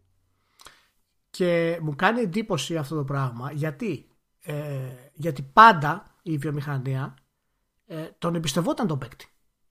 Δηλαδή δεν υπήρχαν ε, δυσκολίες, επίπεδα δυσκολίας στα arcades και στα coin ops. Πήγαινε, έβαζε τον Ghost Goblins και εκεί, έμενες εκεί. Και δεν σου λέει άλλος θα υπάρξει ένα πιο εύκολο mode. Ακόμα και όταν άρχισαν να βγαίνουν ε, οι home consoles, ας πούμε. Έτσι, υπήρχαν πολύ λίγες φορές όπου είχες επίπεδα δυσκολίας στα παιχνίδια. Είχε στην ουσία ένα διακόπτη. Ή θα πήγαινε λίγο πιο γρήγορα, ή θα το πήγαινε λίγο πιο αργά. Ναι, μετά όταν ήρθε η εποχή του 3D ήταν που και... περι... ναι, και... περιπλάκει το πράγμα. Και... Ναι. Και, και μου κάνει εντύπωση ακόμα και μετά και στις εποχές του PlayStation και του PlayStation 2, παραδείγματος χάρη. Έτσι, που άρχισαν να γίνονται έτσι λίγο πιο ας πούμε μαζικές τα επίπεδα δυσκολίας κτλ. Δεν ακόμα τον εμπιστευόταν τον παίχτη. δεν λέγανε ότι όχ, τι θα κάνουμε, πρέπει να το κάνουμε πιο εύκολο κτλ. Ξεκινάει στο τέλος του PS2 η όλη αυτή η κατάσταση και γίνεται το boom που έγινε το online στις γενιές του, του, του PS3 ας πούμε, και του Xbox, του 360 και αυτό που μου κάνει εντύπωση είναι ότι οι παίκτες γενικότερα προτιμούν τα δύσκολα παιχνίδια γιατί τα παιχνίδια τα οποία είναι online αυτή τη στιγμή έχουν τον περισσότερο κόσμο. Και δεν υπάρχει μεγαλύτερη δυσκολία το να παίζεις ενάντια σε, σε άλλον human, ας πούμε. Δεν είναι. Πιστεύω ότι πραγματικά κάνανε φοβερή, έπαιξε φοβερή παρεμηνία των, των δεδομένων. Διότι ε, όταν, όταν βλέπεις ότι. Ε, πες ότι πούλησες, όσο και να πούλησες. Πούλησες 10 εκατομμύρια, λέμε τώρα έτσι. Αλλά βλέπεις ότι το, το 80%, το 80%, το, 80 των παιχτών δεν τερμάτισε το παιχνίδι. Δεν γίνεται να προσποιήσει ότι υπάρχει μία εξήγηση. Από τη στιγμή εντωμεταξύ που ναι. ε, τα στατιστικά δεν σου λένε, δηλαδή ε, δεν έχεις ρωτήσει τον παίχτη γιατί δεν τερμάτισε το παιχνίδι. Μπορεί να βαρέθηκε το παιχνίδι. Μπορεί να μην είχε χρόνο. Μπορεί χίλια πράγματα. Μπορεί να φαντάστηκε ότι δεν τον νοιάζει να στο τελειώσω του χρόνου. Δεν με νοιάζει, να το παίξουμε το Και να σου πω και κάτι άλλο. Μπορεί πολύ απλά έτσι, να έφτασε στο τέλος ή κοντά στο τέλος, ή 7 ώρες ή 10 ώρες πριν το τέλος, και η δυσκολία να ήταν τόσο ανισόρροπη που απογοητεύτηκε. Δεν είναι η πρώτη φορά που θα γινόταν αυτό. Ναι, που εκεί πέρα δεν είναι. που εκεί το ζήτημα δεν είναι ότι α, είναι δύσκολο, είναι ότι είναι στραβά δύσκολο. Ναι, όχι. Δηλαδή, όταν παίζεις ένα παιχνίδι, έχεις κάνει, έχεις κάνει ροή, είσαι OK. Τα Ιαπωνικά RPGs είναι κλασικά για αυτό το πράγμα. Έτσι. Δηλαδή, μπορεί να παίζεις τέλεια για 25 ώρες και ξαφνικά να χρησιμοποιήσει κάτι πρέπει να περάσει 5 ώρες να κάνεις grind, ας πούμε. Ναι, ναι. Έτσι, ναι, και ισχύει, ισχύει, ακόμα και σε μερικά σύγχρονα ας πούμε, JRPG σε αυτό το πράγμα, και όχι τόσο πολύ ε, πλέον. Αλλά θέλω να σου πω ότι εάν έχεις δια... τόσε διαβαθμίσεις δυσκολίας και να κάνεις τόσο πολύ testing, είναι πολύ πιο πιθανό το παιχνίδι σου προς το τέλος να καταλήξει ανισόρροπο με τόσες αλλαγές που έχεις κάνει μέσα στο παιχνίδι. Και ο άλλος, φυσικά ο παίχτης, να πει: Παιδιά, περίμενε, εγώ παίζω απίστευτα τόση ώρα και τώρα δεν μπορώ να προχωρήσω άλλο. Και ξενερώνω. Και έχω την εντύπωση ότι το, το, το Dark Souls που είναι το Halo και το Dark Souls τα οποία είναι σταθμοί αλλαγής για το AI και το design της δυσκολίας. Ε, είναι, είναι σημαντικά, αλλά πρόσεξε, δεν έχουμε δει καινούργια Dark Souls από άλλες εταιρείες. Και δεν έχουμε δει και άλλα χέλο από άλλες ε, Κοίτα, έλεγχαν ότι έχουν γίνει κάτι απόπειρες, αλλά δεν πήγανε και πολύ καλά. Ναι, δηλαδή, όχι δεν πήγανε ναι, καλά εντάξει. εμπορικά, είχαν, ναι, ήταν και χειρότερες στα παιχνίδια. Ή, ήταν και χειρότερες, αλλά ήταν και low profile. Δηλαδή, το, αυτό που μου έρχεται εμένα στο μυαλό ήταν, ήταν το πολύ καλό το νέο. Το οποίο είναι πολύ ωραίο, ρε παιδί μου. Αλλά... Μα και το νέο ήταν καλή περίπτωση. Ήταν καλή Κάτι περίπτωση. άλλα πιο δυτικά θυμάμαι τώρα. Και, δηλαδή θυμάμαι τα, τα εξώφυλλα, δεν θυμάμαι τους τίτλους. Τραγικό. Εντάξει. Και αυτό έχει αρχίσει λίγο και με ανισχύει ιδιαίτερα. Γιατί βλέπω ότι είναι όλοι αραχτοί σε αυτό το πράγμα. Κάνουν ένα πολύ easy γενικότερο mode, το οποίο είναι το πιο εύκολο να κάνεις ε, balance, γιατί θέλει το λιγότερο playtesting αυτό το πράγμα. Και μετά λέει να το κάνουμε difficult. Αυτό το, το easy ειδικά το κάνεις και στην τύχη. Γιατί ο άλλος θα θυχτεί και θα πει τι, είναι easy και είναι πιο easy από όσο ναι. easy περίμενα να είναι. Μα, ναι, μα το βλέπεις και σε πολλά παιχνίδια αυτό το πράγμα, ακόμα και σε παιχνίδια αθλητικά. Για παίξε το NBA, στο, το NBA Education Normal Difficulty. Μπορεί να το παίξεις οποιοδήποτε σχεδόν. Χωρίς κανένα πρόβλημα. Ή, ή παίξει το Witcher, ας πούμε, που είναι RPG σε normal difficulty. Ξέρεις πόσο έχω ακούσει να μου λένε ότι το σύστημα ανάπτυξης του Witcher, ξέρω εγώ, ήταν λίγο. δεν έπαιζε πολύ ρόλο. Ναι, προφανώς. σε normal δεν έπαιζε πολύ ρόλο. Αλλά όταν το βάλεις στο hard και να το βάλεις στο πιο hard, καταλαβαίνεις πόσο βαθύ είναι το σύστημα. Αλλά ο άλλος δεν μπορεί να σου πει ότι πρέπει να το βάλω στο hard για να καταλάβω πόσο καλό είναι. Πρέπει να. Είναι, από το όπως, normal. Όπως όλα τα πράγματα σε αυτά τα αθλήματα τα, τα δημιουργικά, πάντα ελπίζεις το οτιδήποτε να είναι. Πώς να σου πω crafted. Αυτό που θα λέγαμε στα ελληνικά για την έννοια είναι χειροποίητο, το οποίο δεν ισχύει ακριβώς τέλος πάντων ως απόδοση στην προκειμένη περίπτωση. Ε, αλλά έστω, ας το πάμε έτσι, ότι θα είναι επί τούτου. Θα, όλα θα έχουν καθοριστεί από συνειδητές επιλογές αντί από ναι. αλγοριθμικές επιλογές. Ε, αλλά νομίζω ότι που και που είχαμε και μερικά καλά παραδείγματα που είχαν το περιθώριο και μέσα στο ίδιο επίπεδο δυσκολίας να κινηθούν λίγο προς τα εδώ ή προς τα εκεί, παρατηρώντας τον, τον παίκτη. Εκεί ίσως να έχει περισσότερο ζουμί το πράγμα. Γιατί μπορεί να είναι και πιο σημειακή η, η αλλαγή, η προσαρμογή που μπορεί να γίνει, αντί πάλι οριζόντια όσο είναι το διαλέγω το τάδε level. Που πάλι δεν λέω ότι είναι λύση για κάθε είδος παιχνιδιού. Όχι, αλλά είναι πολύ μεμονωμένες αυτές τις προσπάθειες, Ναι, ναι. Θα έπρεπε να υπάρχει μεγαλύτερος αναβρασμός στη λογική αυτής της προσέγγισης. Να βλέπουμε περισσότερα παραδείγματα, ακόμη και αποτυχημένα παραδείγματα, για να υπάρχει ελπίδα να φτάσουμε και, ναι, σε κάτι λογικό. Και τα, το, το σχεδιασμό του Dark Souls, ας πούμε, ο οποίος έχει τα καλά του αυτό το πράγμα, αλλά είναι τόσο φτηνός σε άλλα τα οποία είναι αδιανόητο να τα αφήσεις να περνάνε. Έτσι, όταν φτάνεις, σε μια περιοχή και με το που πας σε καταπίνει μια τρύπα και πεθαίνεις. Εντάξει, δηλαδή αυτό είναι, είναι καθαρά trolling αυτό το πράγμα. Το θέμα... Ε, εντάξει, ναι, αυτό είναι trolling. Έτσι, δεν υπάρχει. Δηλαδή, ο, ο, όταν δεν ξέρεις τι να κάνεις και αυτή η επανάληψη, το grind για να αποκτήσεις γνώση, υποτίθεται για να προσπεράσεις το παιχνίδι, το οποίο είναι βέβαια είναι σημαντικό έννοια στον παίχτη, ναι. αλλά σαν σχεδιασμός δεν είναι ιδιαίτερα καλός. Ναι, γιατί εκείνη την ώρα στην ουσία ακυρώνει ως παράγοντα το skill. Και ναι, γι' αυτό πολλοί παίχτε. Αυτή, αυτή είναι η ζημιά η πραγματική. Όταν φτάνεις όταν φτάνεις να παρακολουθείς βίντεο παίκτη, ο οποίος βγάζει τον Dark Souls χωρίς να τον χτυπήσουν όλο το παιχνίδι. Όχι χωρίς να χάσει. Χωρίς ναι, να, ναι, χωρίς να πάρει hit. Έτσι, αυτό δεν υπάρχει μεγαλύτερη απόδειξη του σχεδιασμού, του πόσο βασισμένος είναι στα, στα patterns με έναν τελείως παλιό τρόπο. Βέβαια, επειδή είναι sandbox ο σχεδιασμός του πώς να πλησιάζει τους εχθρούς, το τι build να κάνεις, από, πώς να, από ποιο μέρος να πας σε άλλο κτλ. Δηλαδή, έχεις την ελευθερία να επιλέξεις τους εχθρούς, δεν φαίνεται τόσο πολύ αυτό το πράγμα. Και τώρα το Dark Souls το, το λέμε γιατί είναι σημαντικό. Δεν το λέμε ότι είναι επειδή είναι κακό σαν παιχνίδι. Έτσι. Ναι, ναι, καλά, προφανώς. Ε, ναι. Και το Halo το λέμε ότι είναι σημαντικό, όχι επειδή είναι κακό σαν παιχνίδι. Και. είναι, μα είναι πολύ εύκολο. είναι πάρα πολύ εύκολο. Ε, οπότε. συγγνώμη, γρήγορη παρένθεση. Ναι. Είδες χαρά, είδες απίθανο ενθουσιασμό που, θα, ε, που έσκασε ε, ότι θα βγει το Master Chief Collection στο PC. Θυμάσαι τους πισάδες όχι, ούτε να τα ακούσουν. Ούτε να τα ακούσουν. Τι είναι αυτές οι αειδίε. Ούτε να τα ακούσουν. Δεν υπάρχει αληθινό FPS χωρίς mouse and keyboard. Γέλαγα, γέλαγα. Έβλεπα ενθουσιασμό. Εγώ δεν περίμενα ότι θα, θα, θα χέστουν πάνω τους στο πολύ πισάδε και το όλο μου φαίνεται ένα αστείο και εντάξει, δεν πέρναγα τέλεια. Ακόμα, ακόμα και δεν μπορούν να το παραδεχτούν από διάφορα κόμπλεξ, ο gamer είναι gamer και ξέρει ακριβώς που να πάει. Βέβαια υπάρχουν και οι καφρίλες αυτές που θυμίζουν και τώρα που λέγαμε το Dark Souls. Έτσι, οι καφρίλες που λένε οι άλλοι. Δηλαδή, παιδιά, γιατί αυτό είναι έτσι, δεν είναι κακό design. Άμα θέλεις hand holding, να πας να παίξεις άλλο παιχνίδι. Το Dark Souls ναι, είναι για άντρες. Αυτά είναι blanket statements, είναι τα κλασικά. Ναι, εντάξει. Ναι, και όμως υπά, υπάρχουν τέτοια μυαλά. Ναι, υπάρχουν τέτοια Μα προφανώ υπάρχουν τέτοια μυαλά. Γιατί έχουν, να σου πω κάτι, έχουμε εκπαιδευτεί και έτσι. Έχουμε εκπαιδευτεί από τα παιχνίδια δηλαδή έτσι. Και αυτό το θέμα είναι ότι όταν, όταν αυτό που παίζει. Πω, πω τώρα εντάξει, έκανα τη λάθος σκέψη. Θα μου πεις για το πρωτότυπο. Είναι σαν την περίπτωση σε, σε αγγλικό και αμερικανικό δίκαιο που είναι common law φάση και παίζει ρόλο το προηγούμενο. Ναι. Πολύ περισσότερο από το τι λέει ενδεχομένως επιλέξει ένας συγκεκριμένος ναι. νόμος.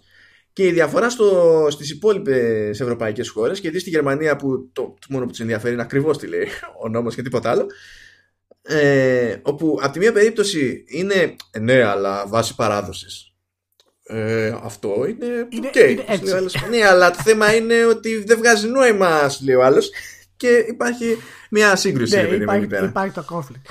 Τα, πάντως ε, γενικότερα ε, μάλλον ειδικότερα τα αθλητικά παιχνίδια είναι εντελώς στάσιμα για αυτόν τον λόγο. Και ώσπου το single player θα εξαφανιστεί τελείως, είναι ντροπιαστικά το πόσο στάσιμα έχουν μείνει για τις δυσκολίες. Άρα, όντως δεν έχει μέλλον το single player. Ε, Ναι, δε, Μόνο στο. Ναι, όχι, δεν, στα, στα games αυτά ναι, δεν έχει κανένα νόημα να έχεις single player. Γιατί άμα μου βάζεις το ίδιο πράγμα χωρίς να έχεις καμία εξέλιξη, ε, θα σας σπάσω. Δεν υπάρχει δηλαδή δεύτερη. Αλλά αυτές όλες τι δυσκολίες και τα λοιπά, τα προβλήματα που έχουμε και το ότι δεν εξελίσσεται το AI, ε, δημιουργούν πρόβλημα σιγά σιγά κι αλλού. Και χάνουν, χάνουμε πολύ μεγάλη ευκαιρία από τα games γενικότερα να εξελιχθούμε σε αυτό το κομμάτι, γιατί είναι το μοναδικό κομμάτι για μένα το artificial intelligence που μένουμε πίσω αυτή τη στιγμή.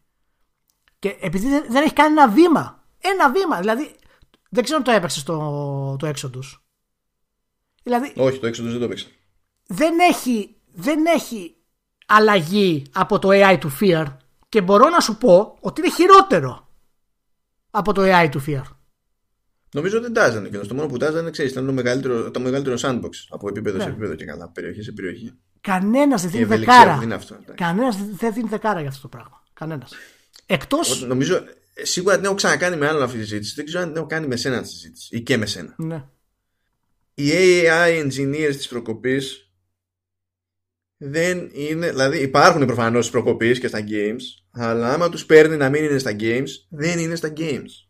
Κοιτάξτε, αυτό μαζί δεν είχαμε κάνει τη, την κουβέντα και ελπίζω σύντομα να έχω κάτι στο ρηχείο γι' αυτό. Αλλά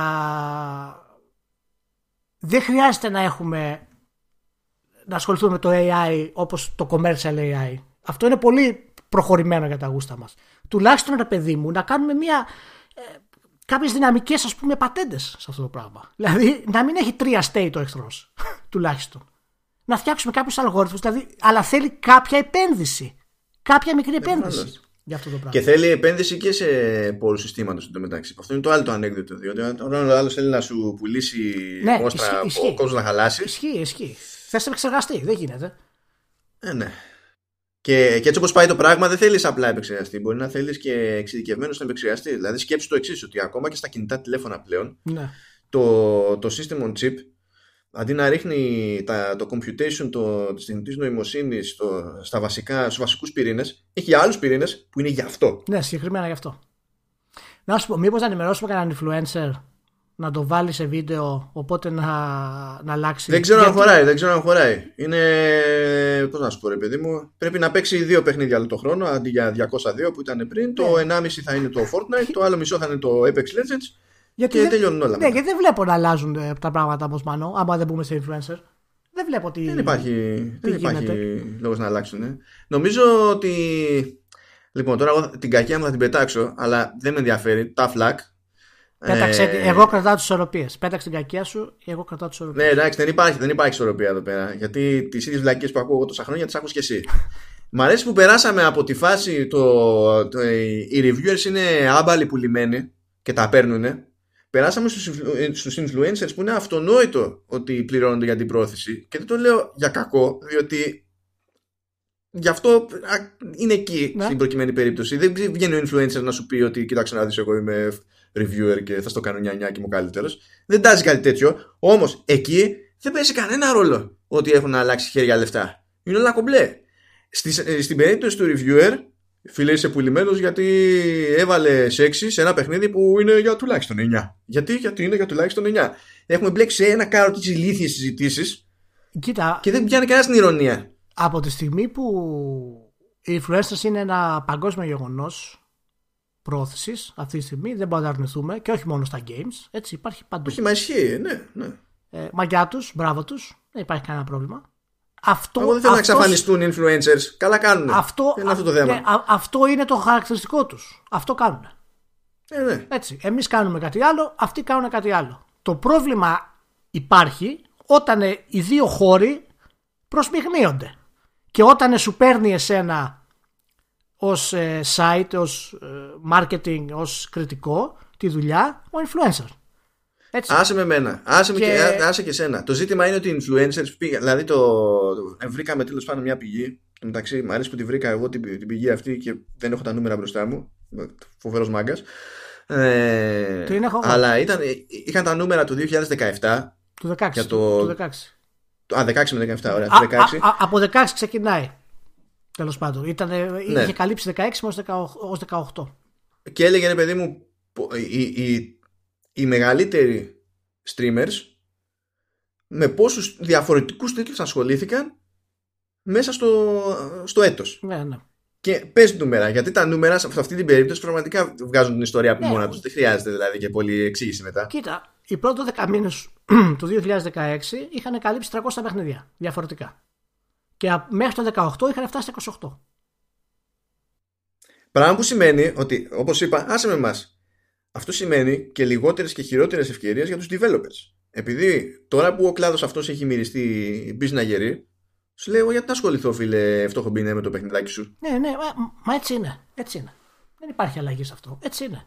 Και γι' αυτό πλήρωσε η EA ένα εκατομμύριο δολάρια το PewDiePie για να κάνει streaming. Το... Όχι, όχι το PewDiePie, το Ninja. Το Ninja ήταν. Για, για να κάνει, εντάξει, κοίταξε, για να κάνει μην, μην φροντίσεις μόνο σου να φάει crap η EA που δεν της αναλογεί. Είπαμε. Εντάξει.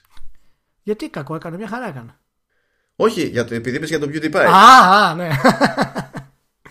Οπότε το, το πρόβλημα είναι όταν αρχίζουν αυτές οι συγκρίσεις μεταξύ των δύο. Έτσι, οι influencers δεν είναι κριτικοί, οι influencers είναι προωθητές. Έχει μεγάλη διαφορά. Ναι. Έτσι. Όμως αντίστοιχα οι reviewers δεν είναι πρόθυτε και είναι άχρηστοι σε αυτό συγκριτικά. Ναι, δεν μπορεί. υπάρχουν για να καταφέρουν κάτι άλλο. Ναι, γιατί από τη στιγμή που κρίνεις κάτι μπορεί να, σε, να το προωθείς κιόλας εκτός αν τα λες καλά. Αν, τα, αν, αν, αν δεν τα λες καλά, είσαι, είσαι κακός. Αλλά οι influencers δεν είναι καν fanboys. Που είναι ό,τι χειρότερο υπάρχει στη βιομηχανία. Είναι καλύτεροι από τα fanboys. Τα fanboys είναι ό,τι, ό,τι κατά κάθε υπάρχει στη βιομηχανία. Τα κανονικά fanboys, ας πούμε. Και, ε, όχι. Ε, ναι. Αλλά οι influencers, έτσι, έχουν φτάσει σε αυτό το σημείο και σου λέει τώρα θα τους χρησιμοποιήσουν μεγάλες εταιρείες. Τρει-τέσσερι μεγάλες εταιρείες. Οι υπόλοιποι δεν τους χρησιμοποιεί κανένας. Αλλά να σου πω κάτι. Εάν δεις τα νούμερα αυτά, έλεγαν ότι το top 10 από τους influencers ποτέ δεν είναι σταθερός στις 5-6 πρώτε θέσει. Όλοι κινδυνεύουν κάθε φορά να πέσουν και κάθε χρόνο. Και μιλάμε τώρα για παίκτες, ε, για, για παιδιά που Νομίζω κάνουν. είχε, είχε χρονιά που από τη μια χρονιά στην άλλη οι 7 από τους 10 είναι διαφορετικοί. Ναι. Και υπάρχουν, ξέρω εγώ, παγκόσμιοι streamers και influencers, ο οποίος είναι ο Dan TDM, ας πούμε, όπου είχε, είχε πάνω από 20 εκατομμύρια subscribers. Έτσι, και ήταν μέσα στο top 10 των influencers για το 18, μέσα σε μερικά μηνάκια έφυγε έξω από το top 10. Χωρίς να υπάρχει λόγος. Γιατί από τη μία υπάρχει κάπως ανεξήγητος λόγος ότι πώς πάει τόσα εκατομμύρια και βλέπουν κάποιον να κάνει stream τι είναι αυτό που του σωθεί για αυτό το πράγμα. Και είναι το, mm-hmm. επίσης το ίδιο ανεξήγητο. Έτσι, πώς από ξαφνικά από τα 20 εκατομμύρια μπορεί να φτάσει στα 5. Δεν ξέρει κανένας. Εν μεταξύ, υπάρχει και το άλλο θέμα. Επειδή ε, οι influencers ως κατηγορία, γενικά μιλώντας έτσι, ναι. ε, γιγαντώθηκαν απότομα. Ναι, ναι. Αυτό σημαίνει ότι δεν είχαν και το χρόνο να πετύχουν μια ελάχιστη τέλος πάντων ορίμανση, ας πούμε, στην όλη ναι, Και δεδομένου ότι ναι. ούτε οι κριτικοί έχουν καταφέρει να φτάσουν σε αρκετά καλή ορίμανση σε οτιδήποτε, παρότι έχουν περισσότερα χρόνια πίσω τους. Προφανώς η κατάσταση με τους influencers είναι απολύτως λογικό και αναμενόμενο να είναι χειρότερη ως προς αυτό το ζήτημα. Έτσι λοιπόν γίνονται και διάφορα άνθρωπο ή όχι άνθρωπο, ότι ήταν τεράστια σκάνδαλα στο άσχετο. Ναι. Και έχουν μπει στη διαδικασία και εταιρείες μικρές μεγάλες. Και περισσότερο οι μικρές, πιστεύω, που μπορούν να πάθουν και πιο εύκολα, να τους κοστίσει περισσότερο η φάση. Να, να ψηλοφοβούνται λίγο και με ποιον θα πάνε να συνεργαστούν, για να μην τους σκάσει όλο αυτό το πράγμα στη μάπα. Αυτό το πράγμα θα σκάσει τη μάπα, είναι δεδομένο. Αλλά πρόσεξε, ε, θα καταλήξουμε πάντα να υπάρχει ροή από influencers. Αυτό κάποιος θα το χρησιμοποιούν οι εταιρείες πάντα. Και αυτό θα σταματήσει. Ναι, γιατί στην αρχή θυμάσαι όταν, τώρα που είπαμε ότι, είναι, ότι κάνουν 300 games, παραδείγματος χάρη, τη χρονιά. Έτσι, τότε ήταν πιο πολύ στη μεριά της κριτικής. Γιατί κάνανε και διάσημα παιχνίδια τα οποία ήταν άγνωστα στην πραγματικότητα. Και λέγανε παιδιά αυτό είναι καλό, αυτό δεν μ' αρέσει, αυτό είναι καλό. όταν η κάλυψη των παιχνιδιών πέφτει 80% τότε δεν είσαι κριτής. Φεύγεις. Αυτό εμένα μου αρέσει. Α ας γίνουν προωθητές κανονικοί. Δηλαδή, όταν πληρώνεσαι για να προωθήσεις ένα παιχνίδι, θα προωθήσεις αυτό το παιχνίδι. Δεν πάνε να είναι το παιχνίδι άθλιο. Εσύ θα πεις ότι είναι το καλύτερο. Αυτή είναι, α, α, αυτή είναι η δουλειά του, του influencer, όπως είναι και η δουλειά του fanboy. Ναι, OK. Okay. Απλά ε, πρέπει να γίνει αυτό αντιληπτό και γενικότερα. Δηλαδή και ο αποδέκτης της δουλειάς του influencer να το συνειδητοποιεί αυτό το πράγμα. Διότι διαφορετικά ο influencer, χωρίς να έχει αυτή την πρόθεση, εδώ που τα λέμε, ναι θα, θα καταλήξει ναι. λόγω της επιρροής να κάνει ζημιά στην αγορά ακριβώς επειδή ε, πριν έδινε ευκαιρία σε, σε κάποιες άλλες παραγωγές και τώρα δεν δίνει. Και τη ζημιά την παθαίνουν αυτές τις παραγωγές. Να σου πω κάτι, αυτό είναι και, είναι και πρόβλημα των, το, των ίδιων των εταιριών πώς θα το χειριστούν αυτό το πράγμα. Και είναι, είναι πιο διευρυμένο. Και για τις μεγάλες εταιρείες δεν είναι πρόβλημα. Η μεγάλη εταιρεία πιέστηκε. Ναι, όχι. Και για τις μικρομεσαίες εννοώ. Γιατί και οι μικρομεσαίες δεν είναι εύκολο να, έχουν, να, να δώσουν budget, ας πούμε. Και αυτό μου κάνει για διαφήμιση. Και αυτό μου κάνει λίγο έτσι, αρχίζει και με ανησυχεί περισσότερο για το για ποιο λόγο κάποια εταιρεία που είναι μικρομεσαία έτσι, να πληρώσει μία διαφήμιση σε ένα site και να μην πάρει ένα μικρομεσαίο influencer που θα δει το παιχνίδι του 200.000 άτομα. 300.000 άτομα να του κάνουν streaming. Και αυτό θα αρχίσει να, να, τρώει, να, να, να, τρώει, να τρώει έσοδα, έσοδα και από τα site για αυτό το πράγμα. Όχι, δεν θα αρχίσει. Ναι, γίνεται. Ναι, ναι γίνεται, γίνεται. Απλά σου λέω. Και το, το, το άλλο πρόσαλλο της υπόθεσης δεν είναι ότι συμβαίνει. Ε, θα συνέβαινε σε κάποιο βαθμό μικρό μεγάλο έτσι κι αλλιώς. Είναι ότι η, τα περιοδικά ας πούμε ή τα sites ή ό,τι άλλο θες δεν πέρασανε ποτέ από ανάλογο επίπεδο στο οποίο βρίσκονται influencers. Λέμε για το ζήτημα τη, της διαφήμισης και τα λοιπά. Δεν ήταν ποτέ στη ζωή τους τέτοιο Όχι, όγκο, τέτοιο εντάξει, επίπεδο. Κυρίως αν μιλήσουμε ε, στην, στην προ-ίντερνετ εποχή, ήταν ακριβώς αυτό. Ας πούμε. Δηλαδή αρχές 90s, ξέρω εγώ και τα λοιπά. Ήταν τα περιοδικά, ήταν ο μοναδικός τρόπος για να διαφημίσεις το προϊόν σου στην ουσία. Και η αφίσα. Ναι, και η αφίσα. ναι. απλά θέλω να σου πω δεν γινόταν τότε. Ήταν άλλη εποχή και για τις εταιρείες ίδιες. Θέλω να σου πω ότι δεν έχει περάσει τέτοιο. τέτοιο όχι, δεν έχει δει τέτοια πίτα το, το έντυπο ποτέ. Δεν πρόλαβε να δει τέτοια πίτα. Για να, την, για να τον νιάξει που, το, που πάει πίτα. Ξέρεις, αυτό, ναι, ναι, αυτό λέει περισσότερα για, τα, για την κατάσταση στην οποία είναι τα site αυτή τη στιγμή και γενικότερα για τι ναι, διαφήμισης στα games. Και αν δεν εξελιχθούν τα site να μπουν στο νέο χώρο, θα μείνουν απ' έξω ολοκληρωτικά. Γιατί αυτή η εξέλιξη που γίνεται με τους influencers δεν πρόκειται να σταματήσει. Μα είναι και να σου πω κάτι ακόμα και όταν θες να κάνεις ε, κάτι διαφορετικό και κάτι καλύτερο. Ναι. ναι. Ξέρεις τι μανούρα είναι, είναι, είναι. για να εξηγήσεις στον άλλον που είναι, τον, τον έχει φάει αγκύλωση ότι έχει νόημα να δοκιμάσετε κάτι άλλο. Δηλαδή να το εξηγήσει αυτό στο διαφημιζόμενο. Είναι πρόβλημα αυτό. Και αυτό δεν είναι τόσο. Δηλαδή μπορεί το μέσο να έχει τη θέληση δηλαδή, να έχει και την ιδέα. Ναι, ναι, ναι. Και αυτό είναι πρόβλημα. Να μην επικοινωνεί με κανέναν. Καλά, για την Ελλάδα πρέπει να είναι τελείως πρόβλημα αυτό. Δεν το συζητάω καν δηλαδή αυτό το πράγμα. Εδώ, ε, εδώ δεν δίναν διαφήμιση στο ίντερνετ όταν ε, τα site στο ίντερνετ είχαν κόσμο. Στη, στην Ελλάδα ε, απλά κληρονομούμε trends. No, ναι, έξω γίνεται ναι, αυτό. Ναι, έξω γίνεται αυτό για κάποιο λόγο. Ναι, είναι δύσκολο αυτό. Για να το κάνεις να λειτουργεί και εδώ αυτό ακριβώς που είδες έξω, πρέπει να το χτίσεις. Για να το χτίσεις, πρέπει να κάνεις κάτι. Δύσκολο. Δεν περιμένεις να ξυπνήσεις μια μέρα και να λειτουργήσει το αυτόματο. Δεν λειτουργούν αυτές οι σκέψεις. Δεν... Οπότε τελειώνοντας ναι. λοιπόν από αυτό και τους influencers, είναι μια πραγματικότητα. Ε, θα τη φάμε και. Εντάξει, ε, εμένα μου αρέσει λίγο η όλη φάση και θέλω να δω πού θα καταλήξει γενικότερα. Μα δεν είναι το να μην σ' αρέσει. Μα υπάρχουν και influencers που κάνουν και πάρα πολύ καλή δουλειά. Είναι έτερο νεκάτερο. Το, δηλαδή... το διασκεδάζω, ρε παιδί μου, το διασκεδάζω και θέλω να δω πού θα ναι. καταλήξει αυτό το πράγμα. Γενικότερα.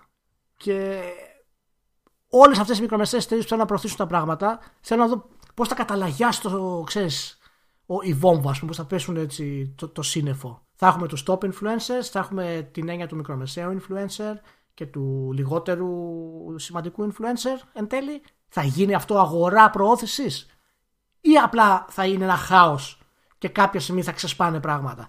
Θα έχει ενδιαφέρον. Σε καμία βαθμίδα βέβαια δεν θα δούμε streams του, του Shenmue 3.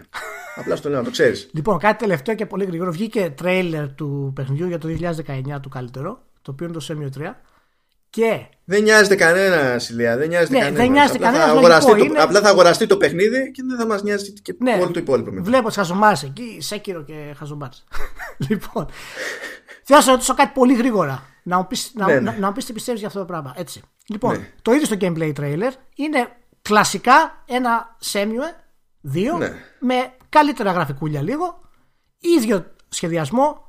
Ε, ίδιο στυλ γραφικών έτσι, animation, άντε ας πούμε ότι είναι λίγο καλύτερο. Λοιπόν. Ε, εντάξει, είναι λίγο καλύτερο. Ε, εντάξει. Για πες μου. Έστω και από λάθος είναι λίγο καλύτερο. γιατί βλέπω παντού κόσμο ο οποίος λέει. Τέλο εκεί που συχνάζω εγώ το πράγμα στα forums. Και λέει ότι είμαι πολύ ευχαριστημένος που μοιάζει με το παλιό τόσο πολύ.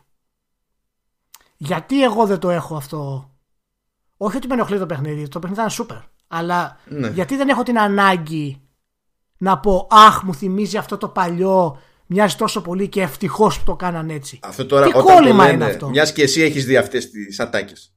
Όταν το λένε, το λένε περισσότερο για το feel, το αισθητικό ή και για το gameplay. Δεν υπάρχει gamer από την ηλικία τη δική σου και μέχρι τη δική μου, έτσι, ο, το οποίος να πει παιδιά δεν είναι γραφικά αυτά για την εποχή μας. Α, ναι, okay, δεν ναι. είναι animation αυτό για την εποχή μας. Δεν είναι vo... το, πρά... το πράγμα είναι απλό. Lip syncing αυτό για την εποχή μας. Ωραία, ωραία. Για πες μου την άποψή ε, κοίτα, γιατί... δεν, ε, πρώτα, απ όλα, πρώτα απ' όλα ελπίζω να μην είχες ποτέ ελπίδα ότι θα γίνει, ειδικά σε τεχνικό επίπεδο, ότι θα, θα, θα γίνει καλύτερη δουλειά. Από τη στιγμή μιλάμε για ένα παιχνίδι που δεν το χρηματοδοτούσε κανένας για δεκαετία, ναι, ξέρω ναι, όχι, βάλε. Όχι, άστο αυτό, άστο αυτό. Γιατί ο άλλος είναι ευχαριστημένος που είναι ίδιο με το παλιό. Γιατί έχει δει τέσσερα κεφάλαια ενός σεναρίου που έχει 16 και περιμένει από το 2000. Και σου λέει: Θέλω να δω που πάει η ρημάδα ιστορία. Το καταλαβαίνεις. Αυτό είναι. Λοιπόν, αυτό, ήταν, αυτό το έκανα για να δείτε πώς κάνει ο Μάνος projection. Γιατί αυτό που είδατε ήταν την περιγραφή του Μάνου. Αυτό, είναι, αυτό, αυτό κάνει ο Μάνος αυτό το πράγμα. Έτσι. λοιπόν.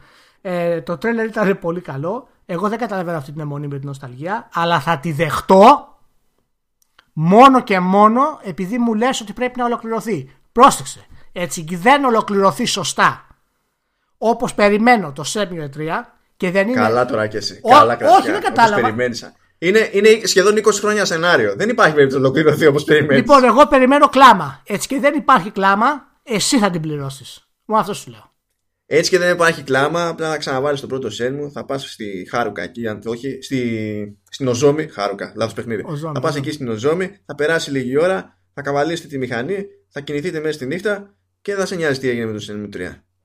Απλές λύσεις, ηλία. Απλές λύσεις. Να είστε καλά που είστε μαζί. Ελπίζω να περάσατε πολύ καλά με αυτό το ωραίο και νοσταλγικό ταξίδι στο Σέμιο. Σας αφήνουμε. Ξαναλέω, ψηφίστε μας, βάλτε μας αστεράκια, είμαστε καλύτεροι. Top podcast. Φοβερή ανάλυση. Κάθε φορά, κάθε φορά μου φαίνεται αστείο. Φοβερή ανάλυση. Χαμός και έχουμε πολλές εξελίξεις στο μέλλον. Τα λέμε την άλλη εβδομάδα. Τσαου.